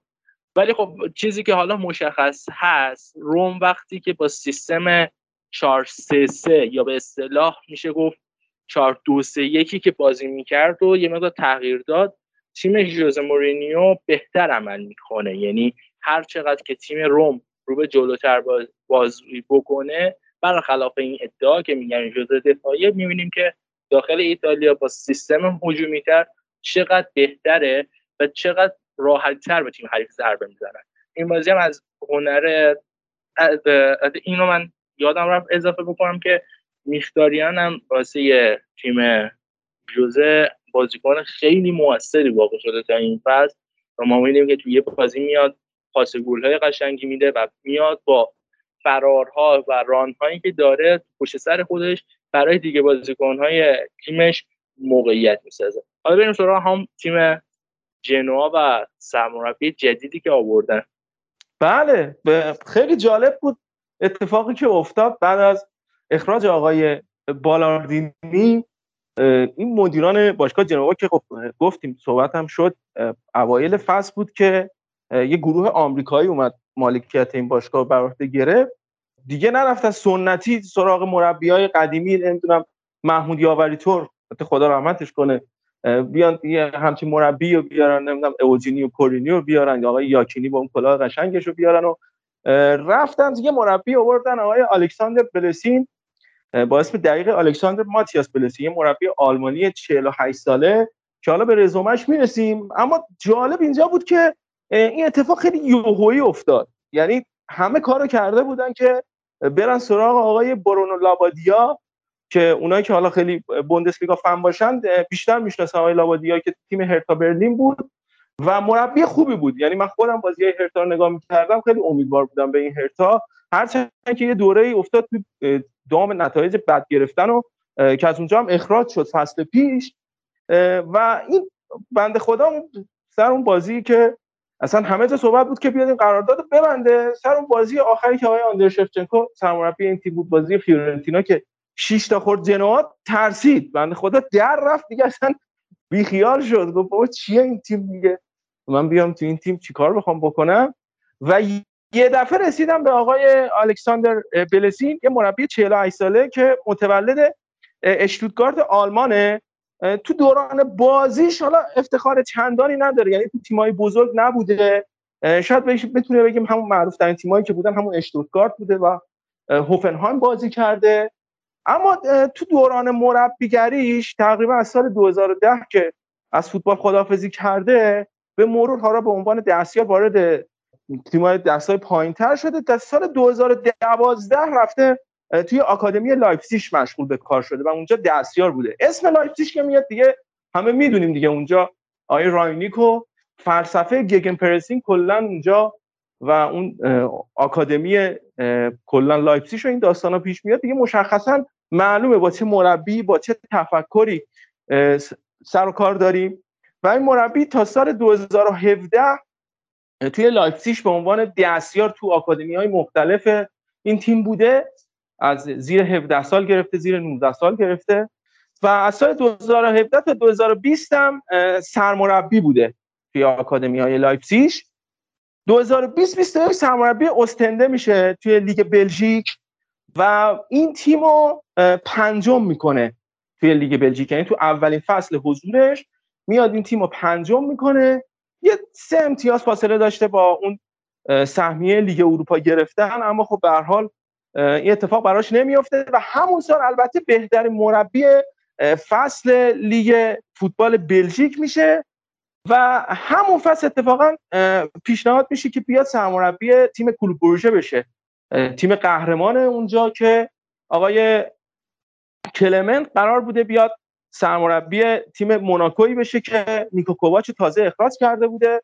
اما خب این اتفاق نمیافته و آقای بلسین سرمربی اون تیم نمیشه. چرا که آقای آلفرد شرودر دستیار رونالد کومان توی بارسلونا میاد سرمربی کلوب پروژه میشه. و حالا آقای آلیساندر برسی این از این نیم فصل اومده سرمربی جنوا شده. البته اتفاقی که افتاده اینه که استنده در حال حاضر یعنی وقتی که از این تیم جدا شده رتبه 15 همو داشته توی لیگشون. یعنی سه امتیاز با تیم یکی مونده با آخر با منطقه سقوط فاصله داشته. اونجا 18 تا تیم هستن دو تا تیم آخر سقوط می‌کنن و این تیم 15 هم بوده. یعنی سه امتیاز هم با منطقه سقوط هم فاصله داشته. و این جای نگرانی داره که این مربی بیاد حالا با یه همچین کارنامه تو فصل دوم خودش بیاد جدا بشه از یه تیمی. و نکته هم که داره حالا جای ابراز نگرانی می‌کنن استنده تیمی بوده که استنده ببخشید استنده. استنده تیمی بوده که میانگین سنی بازیکنش تقریبا 23 سال بوده. اما جنوا تیمی است که همه می‌دونیم یه مشت پیروپاتال داره و در حال حاضر میانگین سنشون بالای 27 ساله و این احتمال میره که شاید نتونه این تیم خیلی از اون اون این مربی بتونه خیلی اون چیزی که می‌خواد و بتونه توی این تیم پیاده بکنه. البته خود آقای بلسی یکی از های سرمربیگری باشگاه شفیلد بوده و اگر میگن که اگر قوانین برگزیت نبوده تا الان سرمربی شفیلد شده بود توی چمپیونشیپ و خب وقتی یه باشگاهی توی چمپیونشیپ حالا تو همچین سطح یه برتر انگلیس سراغ یه مربی میره مطمئنا یه چیزی دیده که داره این کارو می‌کنه و حالا من میشه اینم بگم جانم. بلسین هم حالا اینو من بگم. وقتی که ورود کرد به باشگاه جنوا صحبتی که تو معرفش انجام داد مدیر باشگاه گفتش که بدون اینکه می‌دونم اینه که این یا یا یا یه قره شانس واسه ما یا یه دعوت به قتل عام یعنی خودشون می‌دونن چه ریسکی کردن. و نان از بلسین می‌خوام این نکته رو یادآوری بکنم. وقتی که این از تیم بولانسن که یکی از تیم های دسته های پایین تر بوندسلیگا بوده جدا میشه این حدود سه فصل بیکار بوده تا فصل 2013 و خب نکته اینجاست این نه برعکس توخل و کلوب و دیگر سرمربی آلمانی از همون اولش هم سمت سرمربیگری نبوده. خودش میگه که توی جوانی پنجره ساز بوده. بعد از اینکه فوتبال شامل میره سراغ پنجره سازی. حدود دو ماه به این حرفه مشغول بوده تا اینکه سال 2011 افسر پلیس میشه. و خیلی جالبه. میگه که وقتی که اونجا بودم خیلی ها با من از لحاظ مذاکره و صحبت که می‌کردم خیلی ها بهره می‌گرفتم و تکنیک ارتباطی زیادی داشتم. و دو سه ماه میگذره تا سال 2013 میشه. سال 2013 میشه میگه که یه دفتر بیمه توی اشتوتگارت داشتم. به من رالف راکنیک زنگ می‌زنه راکنیک میگه که پاشو بیاد لایپزیگ با هم صحبت بکنیم تو همون مقاله که دارن. و بعد از یه ساعت صحبت کردن و اون مسائلی که با هم مشخص می‌کنن آقای رانگنیک در کنار یولیان ناگلزمن و جسی مارش تیم جوانان باشگاه لایپزیگ رو تحویل آقای بلسین میده در فصل 2013 2014 و خب این نکته جالبی می‌تونه باشه حداقل برای منی که کلا فوتبال آلمان و این سبک جدیدی از فوتبال رو دوست دارم. ببین سیستمی هم که خودش خیلی علاقه داره اون سیستم 352 که حالا تو این گیم پرسی معمولا تبدیل به 532 هم میشه. یعنی اینقدر تنوع داره. و اون هایپرسی که دیگه حالا همه می‌دونیم دیگه اینقدر توضیح دادیم اینقدر مقاله ها در موردش صحبت شده همه جای مختلف که دیگه نیازی به توضیح نداره.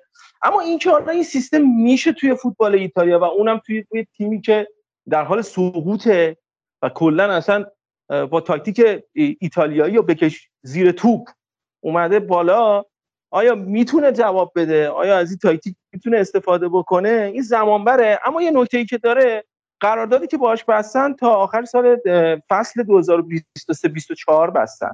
یعنی فرصت کافی دادن که این تیمو بخواد بسازه.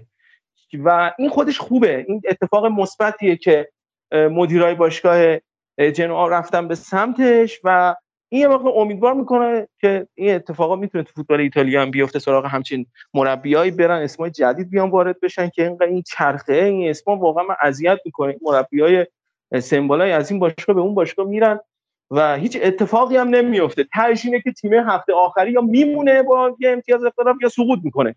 هیچ چیز خاصی برای اون تیم عوض نمیشه که فصل بعد فصل بعدش هم دوباره همین داستان. حالا بعد ببینیم اتفاق میفته تو این تیم. دلم به آینده به نظر منم روشنه. به نظرم اگه فرصت بدن. که گذشت یک یک سری پترن ها و یک سری بله. تغییراتی همین که بله تیم بله. آتالند و خیلی سخت میشه شما به اینها تاکتیک های جدیدی یاد بدی. دیدیم که حالا اثرگذاریش دیداشون نیومد سه هیچ دو هیچ ببره. ولی خب از سف سف شروع کرد و خیلی از مربی بزرگ دنیا حتی سر الکس حسینش هم همون روز اول شاید نتایج مطلوبی نمی گرفتن ولی خب یک جرقه است واسه موفقیت. بله. و حالا نکته هم که داشت تو همین بازی با روم وقتی من به خاطر همین اتفاق به خاطر حضور آلیسان برسی من داشتم بازی نگاه می‌کردم بازی روم جنوا رو و واقعا درست جنوا شاید موقعیت زیادی نداشت اما جوری داشت پرس می‌کرد فضا رو میبست که موقعیت زیادی هم نمی‌داد به تیم آقای مورینیو.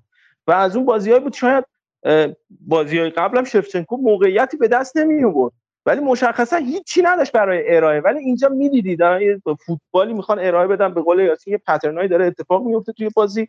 و حالا یه اتفاق افتاد. البته البته البته گلم خوردن دقیقه 90 91 که البته از ارزش کار این تیم کم نمی‌کنه. ولی خب خوش شانس بودن که حالا این گل مردود شد. من نمی‌دونم اگر اون خطای آبراهام باعث مردود شدن گل روم شد خطای قبل از گل کدوم بازیکن میلان بود؟ فکر کنم خود ژیرو بود روی سانچز درسته؟ آره. اون صحنه آقا خطا نبود. آقا اگر اگر اون خطا بود این خطا تر بود. آقا خیلی خطا بود. ولی خطا نبود. یعنی نگاه بکنی اول ژیرو توپ رو زد بعد کاملا یه سد بدن از طرف الکسیس سانچز بود ولی خب ژیرو قلدرتر بود. آقا من میگم وی ای آری که توپ پا سایش میشه به پا میاد پنالتی می‌گیره. اینا چرا نمیاد خطا بگیره؟ من اصلا میگم آقا این گرفتن خطاش اصلا درست نیست. من اصلا میگم هم گل روم درست بود همین گل میلان. ولی وقتی وی ای آری هست که این چیزها رو خطا می‌گیره با اون منطق باید این خطا باشه. اجازه بده که من قانع نشم. حالا ببین اصلا ببین مشکل مشکل هم اینجاست که این به هم بحثی که همیشه میگن تو وی آر وحدت رویه ما نداریم. یعنی ثابتی تعریف نشده که الان همین رو مثلا شما بذاری جلوی ده نفر چند نفر میگن هست چند نفر میگن نیست. من خودم توی گروه بود یاسین هم بود داشتیم بحث می‌کردیم یه می‌گفتن هست یه می‌گفتن نیست. به خاطر اینکه اصلا وحدت رویه نداره. یه نفر نشسته حالا بحث وی آر دوباره میاد وسط. و اینکه بازم داره یه نفر داره تصمیم می‌گیره. اونجا دستگاه تصمیم نمی‌گیره. دستگاه داره کمک می‌کنه به داوری که اون بیرون نشسته اون صحنه از زاویه‌های مختلف ببینه. یعنی چیز اتفاق خاصی نمیافته. بازم یه آدمی هست که حالا یه نظری داره. ممکنه نظرش اون شب اینجوری باشه. ولی ای کاش من خودم حالا این نظرم بدم. ای کاش بازی میلان اسپتزیا اون اتفاق نمیافتاد و گل میلان صحیح اعلام می‌شد. من راضی بودم اون بازی گل میلان صحیح اعلام می‌شد. این بازی این گل مردود اعلام می‌شد. من خودم راضی بودم. این اتفاق میافتاد. میلان بازی رو می‌برد. این بازی میومد آقا اصلا مساوی می‌شد. نمیگه بود اینکه من به این راضی تر بودم تا اینکه بیاد اینجوری. از این نظرهای لیگ برتر ایران بود بشه اما در مورد روم داشتیم صحبت می‌کردیم. یه خود از حاشیه بازی داشتم می‌گفتم. نکته جالبی بود که آقای مانتینی توی ورزشگاه حضور داشت. در حالتی که دو ساعت بعدش دربی ایتالیا بود دربی دلا مدونینا بود اونجا نرفته بود و اومده بود اینجا. به نظر اومده بود بازی بیشتر بازی زانیولو رو نگاه بکنه. حالا کریستانته که خیلی اعتقاد داره نمی‌دونم به این کریستانته که فقط مانچینی برات ازش بازی بگیره. من نفهمیدم واقعا کی می‌تونه از این بازیکن خیلی خوب بازی بگیره. و زانیولوی که خب حالا داره راه میفته. حالا تو وضعیتی که کیزا هم نیست حالا شاید زانیولو بتونه یه کمکی بکنه به تیم ملی ایتالیا. خدا به خیر بگذرونه این چند تا بازی. آره استرسش هست یعنی تی میگم اومده دنبال ایوانیز که خدا رو شکر بنده خدا 5 ماه مست شد 5 ماه. آقا ایوانیز واقعا قد بیاد جای کیلینی من دیگه اصلا عجب. ولی واقعا چی می‌شد؟ یکی از پنالتی ها شاید جورجینیو گل می‌کرد. آره واقعا. واقعا آره. این همه پنالتی دو تا پنالتی برای چلسی گل نمی‌شد. میومد دو تا پنالتی اینجا گل می‌شد. بعد آخه جالبه که بازی رفت رو هم خراب کرده. مثلا بونوچی تو بازی بود تو بازی آره. سوئیس. خب بونوچی خیلی رو بهتر پنالتی می‌زنه تا جورجینیو. در مجموع بخوای حساب بکنی. نه که من یوونتوسی باشم چون می‌دونی که من از بونوچی بدم میاد در کل. ولی آخه جفت پنالتی هم دقایق آخر بازی بود. یعنی آره دقیقا. ببین من واقعا آره پنالتی که مثلا تو فینال یورو زده شد و خب جورجینیو چقدر خوب اون پنالتی رو زد. شاید آدرس غلط خراب کرد که. فینال رو خراب خراب. کرد. فینال خراب, کرد. جلو اسپانیا خوب زد. جلو اسپانیا خوب زد. من, آره. من اشتباه کردم. ببخشید. تو نیمه نهایی من اشتباه کردم. ببخشید. همون آدرس غلط داد. و وقتی که شما تو فینال خراب می‌کنی خب طبیعتا بازی که برات سرنوشت سازه رو نباید باز بدی به بازی کنی که اون کار خراب کرد. چون خیلی فشار چندین برابر روی اون بازی کنه. اون خاطره خراب کردن هست. بعد فشار بازی هم هست. سرنوشت تیم هم دست پنالتیه که تو قرار بزنید. حالا ما که مربی نیستیم. آقای مانچینی شاید یه چیزی تو این آقای جورجینیو دیده ولی اما از ما که کاری دستمون بر نمیاد ولی حداقل یه تهدیدی بکنیم. وای اگه ایتالیا این دفعه هم نره جام جهانی. حکم جهادم والا به حال اون دفعه می‌گفتی مربی داغون بود باشه. نه این دفعه خدایش اسم شانس من خوشم نمیاد رو این صحنه بذارم ولی خیلی دراماتیکه یعنی نرفتنه. من, من خوشحالم که رونالدو تو جام جهانی نبینم. واقعا خوشحال میشم رونالدو تو جام جهانی نبینم. ولی ایتالیا رو واقعا نمیشه. نمیشه. فکر کنم مثلا مهمونی بگیری پای مهمونی همیشه نباشه. خب، به نظرم ایتالیا رو یه انگلیس فن می‌تونه فقط دوستش نداشته باشه. یعنی کاملا موافقم. آره، بله بله. خودمون هم دیگه می‌دونیم منظورمون کیاست.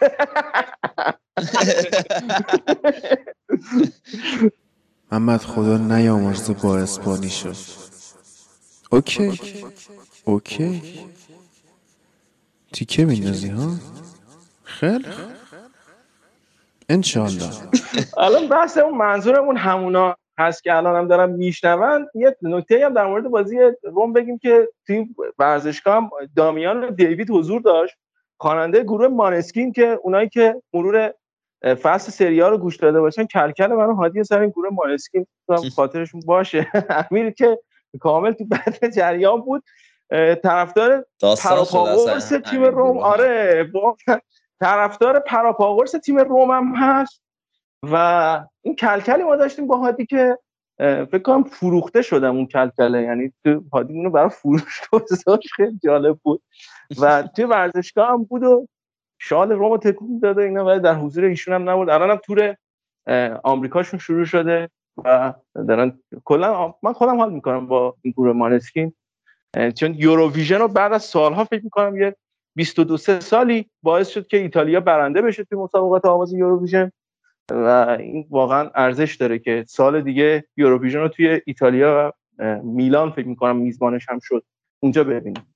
خب بگذاریم در مورد اکثر بازی های بزرگ دو هفته صحبت کردیم. حالا در مورد بازی این آتالانتا فیورنتینایی که یک ساعت پیش تقریبا برگزار شد و تموم شد و همونش که اولش هم گفتیم فیورنتینا رفت مرحله بعد. تو اپیزود بعدی صحبت می‌کنیم که بازی واقعا بازی زیبایی بود و این نبرد ایتالیانو گاسپرینی کلا نبرد قشنگیه. کلا فکر کنم بعدا هم اتفاق بیفته پشیمون نمیشیم از دیدنش. چند دقیقه هم مونده به شروع بازی یوونتوس و ساسولو. ساسولو که آره الان آقای تصاویر دارم می‌بینم اسکاماکا و ولاهویچ هم اینجا با هم یه خوشوبشی کردن قبلش رو بازی و ایشالله که اسکاماکا هم بیاد اینتر. حالا این بحثم بکنیم فصل بعد اسکاماکا رو اینتر داشته باشیم. بریم سراغ بازی های ناپولی آتالانتا. چون ما خیلی در موردشون صحبت نکردیم چون بازی های خیلی مهمی هم نداشتن. یعنی ناپولی که اومد سالارنیتانا رو خیلی راحت برد. همه میان این سالارنیتانا رو شکست میدن 4 1 بود از اون برم ونزیا دو تا تیم پایین جدولی و ناپولی برد تو هفته هایی که حالا شاید ترکیب کامل در اختیار نداشت تونست دو تا برد به دست بیاره. از اون طرف هم آتالانتا حالا یه باخت بد داد به کالیاری دو یک باخت به این تیم و مقابل لاتزیو هم که صحبت کردیم سف سف کرد. یاسین یه کوچولو بخوای در مورد دو تا بازی بخوای چند تا بازی که صحبت کردیم بخوای در موردش به اون بگی؟ بخوای سریع بگیم که بریم سراغ ادامه بحث. خب از آتالانتایی که بگم آتالانتا خب این دو سه هفته درگیر بازیکنان کروناییش بود و مثل بازی با لاتزیو که گفتم از شکست واسه ما تلختر بود این بازی هم بازی با کالیاری یه شکست عجیب و غریب دو یک داشت که باز هم برمیگرده به عدم حضور مهره های اصلیش. ناپولی خب ناپولی هم یه پیروزی خیلی خوب برابر سالرنیتانا و ونتسیا داشت که خب حالا این دوتا نتیجه هم که گرفت یه مقدار آقای اسپالتی داره چرا خاموش خودش رو نزدیک می‌کنه به بقیه به اینتر ولی بازم اون اختلاف چهار امتیازی هست. بیشتر هم سعی کرد با اوسیمن و دیگر بازیکنهایی که حالا اضافه شده بودن مثل لوبوتکا این بازی استفاده کرد. و نکته که هست اینه که اینسینیه داره کم کم تیمشون رو ترک می‌کنه. آقای دی‌لورنتیس هم یه جشنی قول داده که بگیره برای خداحافظی و از اون طرف هم من این این نکته رو بگم که حیف ناپولی از زمانی که کالیدو کولیبالی رفت داره با زوج دفاعی جدیدش آشنا میشه. زوج دفاعی که هماهنگتر شدن. آقایان جوان جسوس و امیر رحمانی که امیر رحمانی هم بنده خدا دلش خیلی خون بود. مصاحبه کرده بود اگر من هم ایتالیایی بودم اندازه بقیه مدافع تیم ملی بقیه مدافع سریا به هم میپرداختن. ولی خب حالا ببینیم که بله. آقای مانچینی با چش چی هست؟ رو کنم شرایط تغییر ملیت هم داره. کی؟ امیر رحمانی آره امیر رحمانی با توجه به اینکه حالا آیه مانچینی تصمیم گرفتن از فیلیپ راموس و ایبانیز تغیر... چون این دو نفر تغییر ملیتشون رو دادن توی تمرین فیفا دی هم بودن. بعد از این مصاحبه امیر رحمانی یه بحث شد که حالا فدراسیون فوتبال ایتالیا داره استعلام می‌گیره که اگر پیرینی و پونوچی اگر بخوام خدافزی بکنن باید جاش رو با این مدافع پر بکنن. بله. اخبار محلی ایتالیا هست یعنی رسانه هنوز به اون شکل بهش نپرداختن. این خبرم من از یک واسطه که خودش تو ایتالیا زندگی می‌کنه به دست آوردم. خود زیاد کنه این واسطه ها رو خبرهای دست اول بله. حالا می‌ذاریم در مورد آتالانتا و ناپولی. وقتی که بازی بزرگتری داشته باشن در مورد اونا صحبت می‌کنیم. هفته حالا ناپولی با اینتر بازی داره. آتالانتا هم با یوونتوس بازی داره و فرصت خوبی است که در مورد این دو تا تیم صحبت بکنیم. یه نکته هم هست. حالا من توی کامنت ها می‌خونم. حالا یاسین هم یه مقدار ورود کرده بود جواب داده بود. فرصت نشد چند هفته در مورد این قضیه صحبت بکنم. و اینکه حالا شعار این پادکست اینه که ما فوتبالایی که می‌بینیم و میایم تحلیل می‌کنیم قرار نیست که حالا همه بازی ها بیاد تحلیل بشه. خیلی دوست داریم که حالا همه بازی ها رو ببینیم و در مورد همه بازی ها صحبت بکنیم. دو تا مسئله هست. یکی حالا تایم بچه هاست زمان بچه هاست که حالا نمی‌تونن همه بازی ها رو ببینن. چیز طبیعیه اونم توی وضعیت شرایط مملکت ما. مسئله دوم اینه که واقعا بعضی بازی ها چیزی ندارن برای ارائه کردن و اگر بگیم یا تکرار مکررات یا اگر بگیم واقعا چیزی پیدا نمی کنیم بحث تاکتیکی یا فنی. و سعی می‌کنیم بازی های مورد بحث قرار بدیم که جای بحث داشته باشن و مخاطبمون هم خسته نشه حالا میگم توی کامنت ها میاد که چرا در مورد فلان تیم صحبت نمی‌کنیم فلان بازی صحبت نمی‌کنیم. به وقتش مورد اون تیم قطعا صحبت می‌کنیم در مورد همه بازی صحبت می‌کنیم. همینجوری که دیدید در مورد تورینو بحث کردیم این هفته در مورد جنوا صحبت کردیم در مورد فیورنتینا صحبت کردیم و حالا هر اتفاقی بیفته هر عملکرد مثبتی ببینیم قطعا در مورد تیمای دیگه سری هم صحبت می‌کنیم. اما خب حالا یه آماری بود که چند وقت پیش فکر کنم اول هفته بود که اتحادیه آمار بین‌المللی فوتبال منتشر کرد در مورد اون بالانس بالانس نقل و انتقالاتی اون سودی که تیم‌ها از نقل و انتقالات بازیکن‌ها کردن. یه لیست بلند بالای منتشر کرد این دهه اخیر که کدوم تیم‌ها تو اون لیست حضور داشتن. اما یه سری اسما بود که الان من بخوام هشتا تیم اولش رو بگم سه تاش از ایتالیا هستن. یعنی لیل 349 میلیون یورو بوده سود کرده بوده لیون 247 میلیون جنوا 200 میلیون یورو اودینزه 172 میلیون یورو و آتالانتا 162 میلیون یورو. اینا پنج تا تیم اول هستن که حالا بعد از اونها مونپلیه بیلبائو و سنتتین هم حضور دارن که خیلی جالبه. حالا یه نگاهی بخوایم بندازیم مثلا به لیست نگاه می‌کنیم میگم ماتیا پرین برانوکیاک جیوانی سیمونه یا الدور شومورودوفی که فصل پیش 17.5 میلیون یورو فروختن واقعا یه سری اسما داره می‌بینه آدم تعجب می‌کنه تو این لیست هستن و این قیمت ها رو تونسته همچین باشگاهی به دست بیاره. از اون طرف حالا بخوایم شما برای مثلا آتالانتا نگاه بکنیم اونا گرونترین خریدشون گرونترین فروششون کلوسفسکی بوده که 35 میلیون به یوونتوس فروختن بعدش باستونی بوده 31 میلیون به اینتر. فرانکسیه 24 میلیون به میلان و آندرا کنتی 24 میلیون به میلان. یعنی چهارمین نفر لیست فروش های آتالانتا آندرا کنتی بوده کریستانته رو داریم. امد دیالو بوده که 21 میلیون به منچستر فروختن. از اون وقت دیان لوکا مانچینی بوده گالیاردینی کاستانیه ماتیا کالدارا و موسا بارو بوده که به بولونیا فروختن و پتانیا و حالا چیگارینی و گابیادینی هم تو این لیست بودن. که فصل 2012 13 به همین یوونتوس فروختن 11 میلیون. و در مورد حالا اودینزه هم بخوایم صحبت بکنیم که لیستی که داشته مثلا رودریگو دیپول بوده 35 میلیون بوده بزرگترین فروششون بوده. خیلی جالبه مارکو حالا ربطی هم نداره و این دوره ای که بررسی کردم. فصل 1999 2000 مارسل و آماروسو رو اینا 28 میلیون فروختن به پارما. یعنی یه عدد خیلی عجیب فکر می‌کنم به قیمت الان بود 100 میلیون بوده این قیمت. که حالا پارما اومده این هزینه رو کرده و آروم آروم باشگاه رفته به سمت ورشکسته شدن. الکس مرت بوده الکسی سانچز بوده که با 26 میلیون به بارسا فروختن. خوان موسو بوده کوادرادو آساموا کواریلا زیلینسکی سمیر هندانویچی بوده که بحث 2012 13 و 15 میلیون گرفتن و ماندراگولا حالا یانگتو و ماریسیو ایسلا اینا بازیکنایی بودن که از اودینزه فروش رفتن باشگاه مختلف و همین باعث شده که این تیما جزو تیمای پر درآمد باشن از نظر فروش بازیکن و درآمد زیادی داشته باشن و تو این لیست قرار گرفتن. حالا باید این روند رو فکر می‌کنم بعد هم ادامه بدن تیم بازیکن. فقط من نمی‌دونم پولا کجا میره. الان این پول اومده تو باشگاه جنوا کجا رفته؟ چه اتفاقی افتاده برای این تیم؟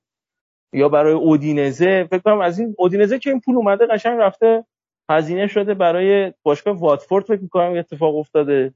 از اون طرف هم آتالانتا هم که پول ما ندیدیم. همش داره این سرمایه زیاد میشه و اتفاقی نمیفته و این مبالغ رد و بدل میشه و ببینیم. شاید مثل اتفاقی که برای پاراتیچی افتاده و اون قراردادایی که باشگاه یوونتوس داشت اینم فکر کنم یه همچین قراردادایی باشه. این مبالغی که داشتیم نگاه می‌کردیم اونم یه مبالغ سوس رقمای سوری باشه.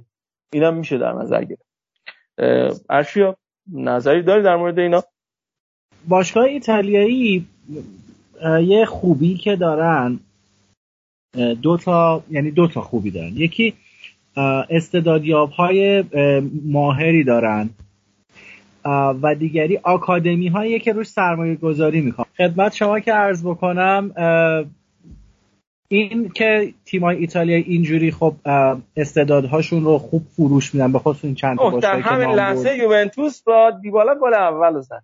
بله بله می‌خواستم عرض بکنم که شما فرمودین. من فقط چون با تاخیر دارم می‌بینم نوتیف شما هنوز گل رو ندیدم. حالا شما از خونه همسایه سیم کشیدید ما از آپارات داریم می‌بینیم. چه گلی چه گلی. چه گلی آره خیلی خوشگل. گل اول رو زد. کاپیتان دیبالا دوباره این توپ والیبال هم پوشیدینو آره نه قوه پارسه. خیلی خوشگله. همیشه هم میپوشنش. بله خدمت شما که عرض می‌کنم. ببین مثلا همین بازیکنهایی که نام برده چند نفرشون اومدن یوونتوس. یا خود حتی یوونتوس کاری که می‌کنه خیلی از بازیکنهایی که ما تو لیگ ایتالیایی تو حتی بعضی از لیگ ها می‌بینیم قرضی از یوونتوس میرن. همین مثلا دومنیکو براردی یا چیرو ایموبیله. اینا بازیکنهایی بودن که از آکادمی یوونتوس سر برآوردن و حالا تو تیمای دیگه بازی می‌کنن. یه نکته ای که باید در نظر بگیریم همین آکادمیه که تیمای کوچیکتر یوونتوس دارن. کاری که به نظر من اگه بخوام مقایسه بکنم چون بارها این مقایسه رو انجام دادیم تیم فولاد خوزستان در گذشته به زمان بگوویچ و فجر شهید سپاسی با شاغلان پیروانی و حتی برق شیراز یا ملوان تیمایی که شاید بگیم دست یعنی درجه یک نباشن یا چه می‌دونم کیفیت A پلاس نداشته باشن. اما همیشه یک جایی برای مطرح کردن نام خودشون هست به خصوص با بازیکنهای جوون و این خودش قوه محرکه میشه برای اینا که بتونن درآمدزایی بکنن با فروش بازیکنهای جوونشون. حالا همین درآمد رو حالا شما پولش ندیدی شاید اینا دارن سرمایه گذاری می‌کنن روی آکادمیشون یا زمین بازی می‌سازن یا دارن آخه داریم در مورد ایتالیا صحبت می‌کنیم. این چیز آره. طبیعیه این پول رو نبینیم. مافیا بخش جدایی ناپذیر فرهنگشونه و این پولا خب بخشش هم شاید پولشویی باشه حتی. این رقم ها همجوری که تو گفتی سوری شاید رد و بدل شده. یه کار دیگه دارن از پیش می‌کنن. ما خبر نداریم. به عنوان یک هوادار و دنبال کننده نظر من اینا بود که خدمتت عرض کردم. و به نظر میاد که این تیم ها دارن اتفاقا کار درستی می‌کنن. بله. سرمایه گذاریشون رو گذاشتن روی بازیکن سازی. فروش بازیکن جوان تا بتونن از طریق اون حالا باز آکادمیشون رو تقویت کنن پرورش بازیکن داشته باشن و بتونن شرط بهتری فرهام. در کل اینا به نفع حالا فوتبال ایتالیا هم هست. خب به آخر این بخش رسیدیم. مرسی که ما رو گوش دادید من آخرش هم روزه میخوندم که مواظب خودتون باشید تو این وضعیت کرونا بگیرید حالا من این تجربه خودم رو بگم. مواظب خودتون باشید که نباشید این کرونا رو می‌گیرید. من هر سری کرونا اومد کرونا رو گرفتم این سری هم گرفتم هنوزم صدام هنوز اوکی نشده و نمی‌دونم ول نکنم هست این کرونا اومیکرون. فقط دعا می‌کنم که نگیرید. اگه هر مریضی هر بیماری هست نگیرید و حواستون باشه به دوروبریاتون هم بچه ها امیر یاسین ارشیا به ترتیب می‌خوام خدا چیز خاصی نیست. مثل همیشه روز و روزگارتون خوش. امیدواریم که هر جا که هستید شاد باشید و ورزش کنید. واقعا ورزش دشمن سلامتی است. ورزش بکنید تا کرونا ورزش حرفه ای البته دشمن سلامتی است. ولی کن نه جدی این بیماریه واقعا من خودم با ورزش کردن تونستم من فکر می‌کنم یه بار گرفتم ولی نفهمیدم که گرفتم. با اینکه من خیلی توی جای شلوغ و اینا هستم معمولا ولی کن ورزش چیز خوبیه. در کل ورزش کنید خب امیدوارم که لذت برده باشید از این اپیزود. حالا کمی کاسیار به بزرگی خودتون ببخشید. یه مقدارم یه وقتایی ما واقعا همینطور که محمد گفت حالا به خاطر این شرایط زندگی خودمون زندگی شخص خودمون نمی‌رسیم. همه بازی ها رو ببینیم. نمی‌رسیم به خیلی از چیزا وقت بذاریم که خب طبیعیه و حالا میگم کمی کاسی هست به بزرگی خودتون ببخشید. امیدوارم لذت برده باشید. شب اگه گوش می‌دید شبتون خوش. روز اگه گوش می‌دید روز خوبی داشته باشید. دیالوگ منو دزدید.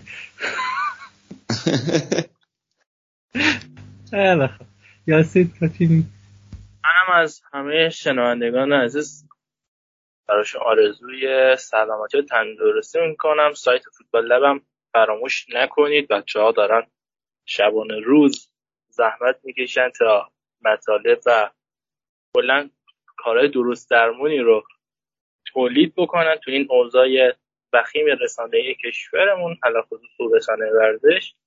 و آره دیگه خلاصه چه بچه های سایت چه بچه پادکست دارن زحمت فراوانی می‌کشن و امیدواریم شما هم راضی بوده باشید. من از شما عزیزان خدافزی می‌کنم.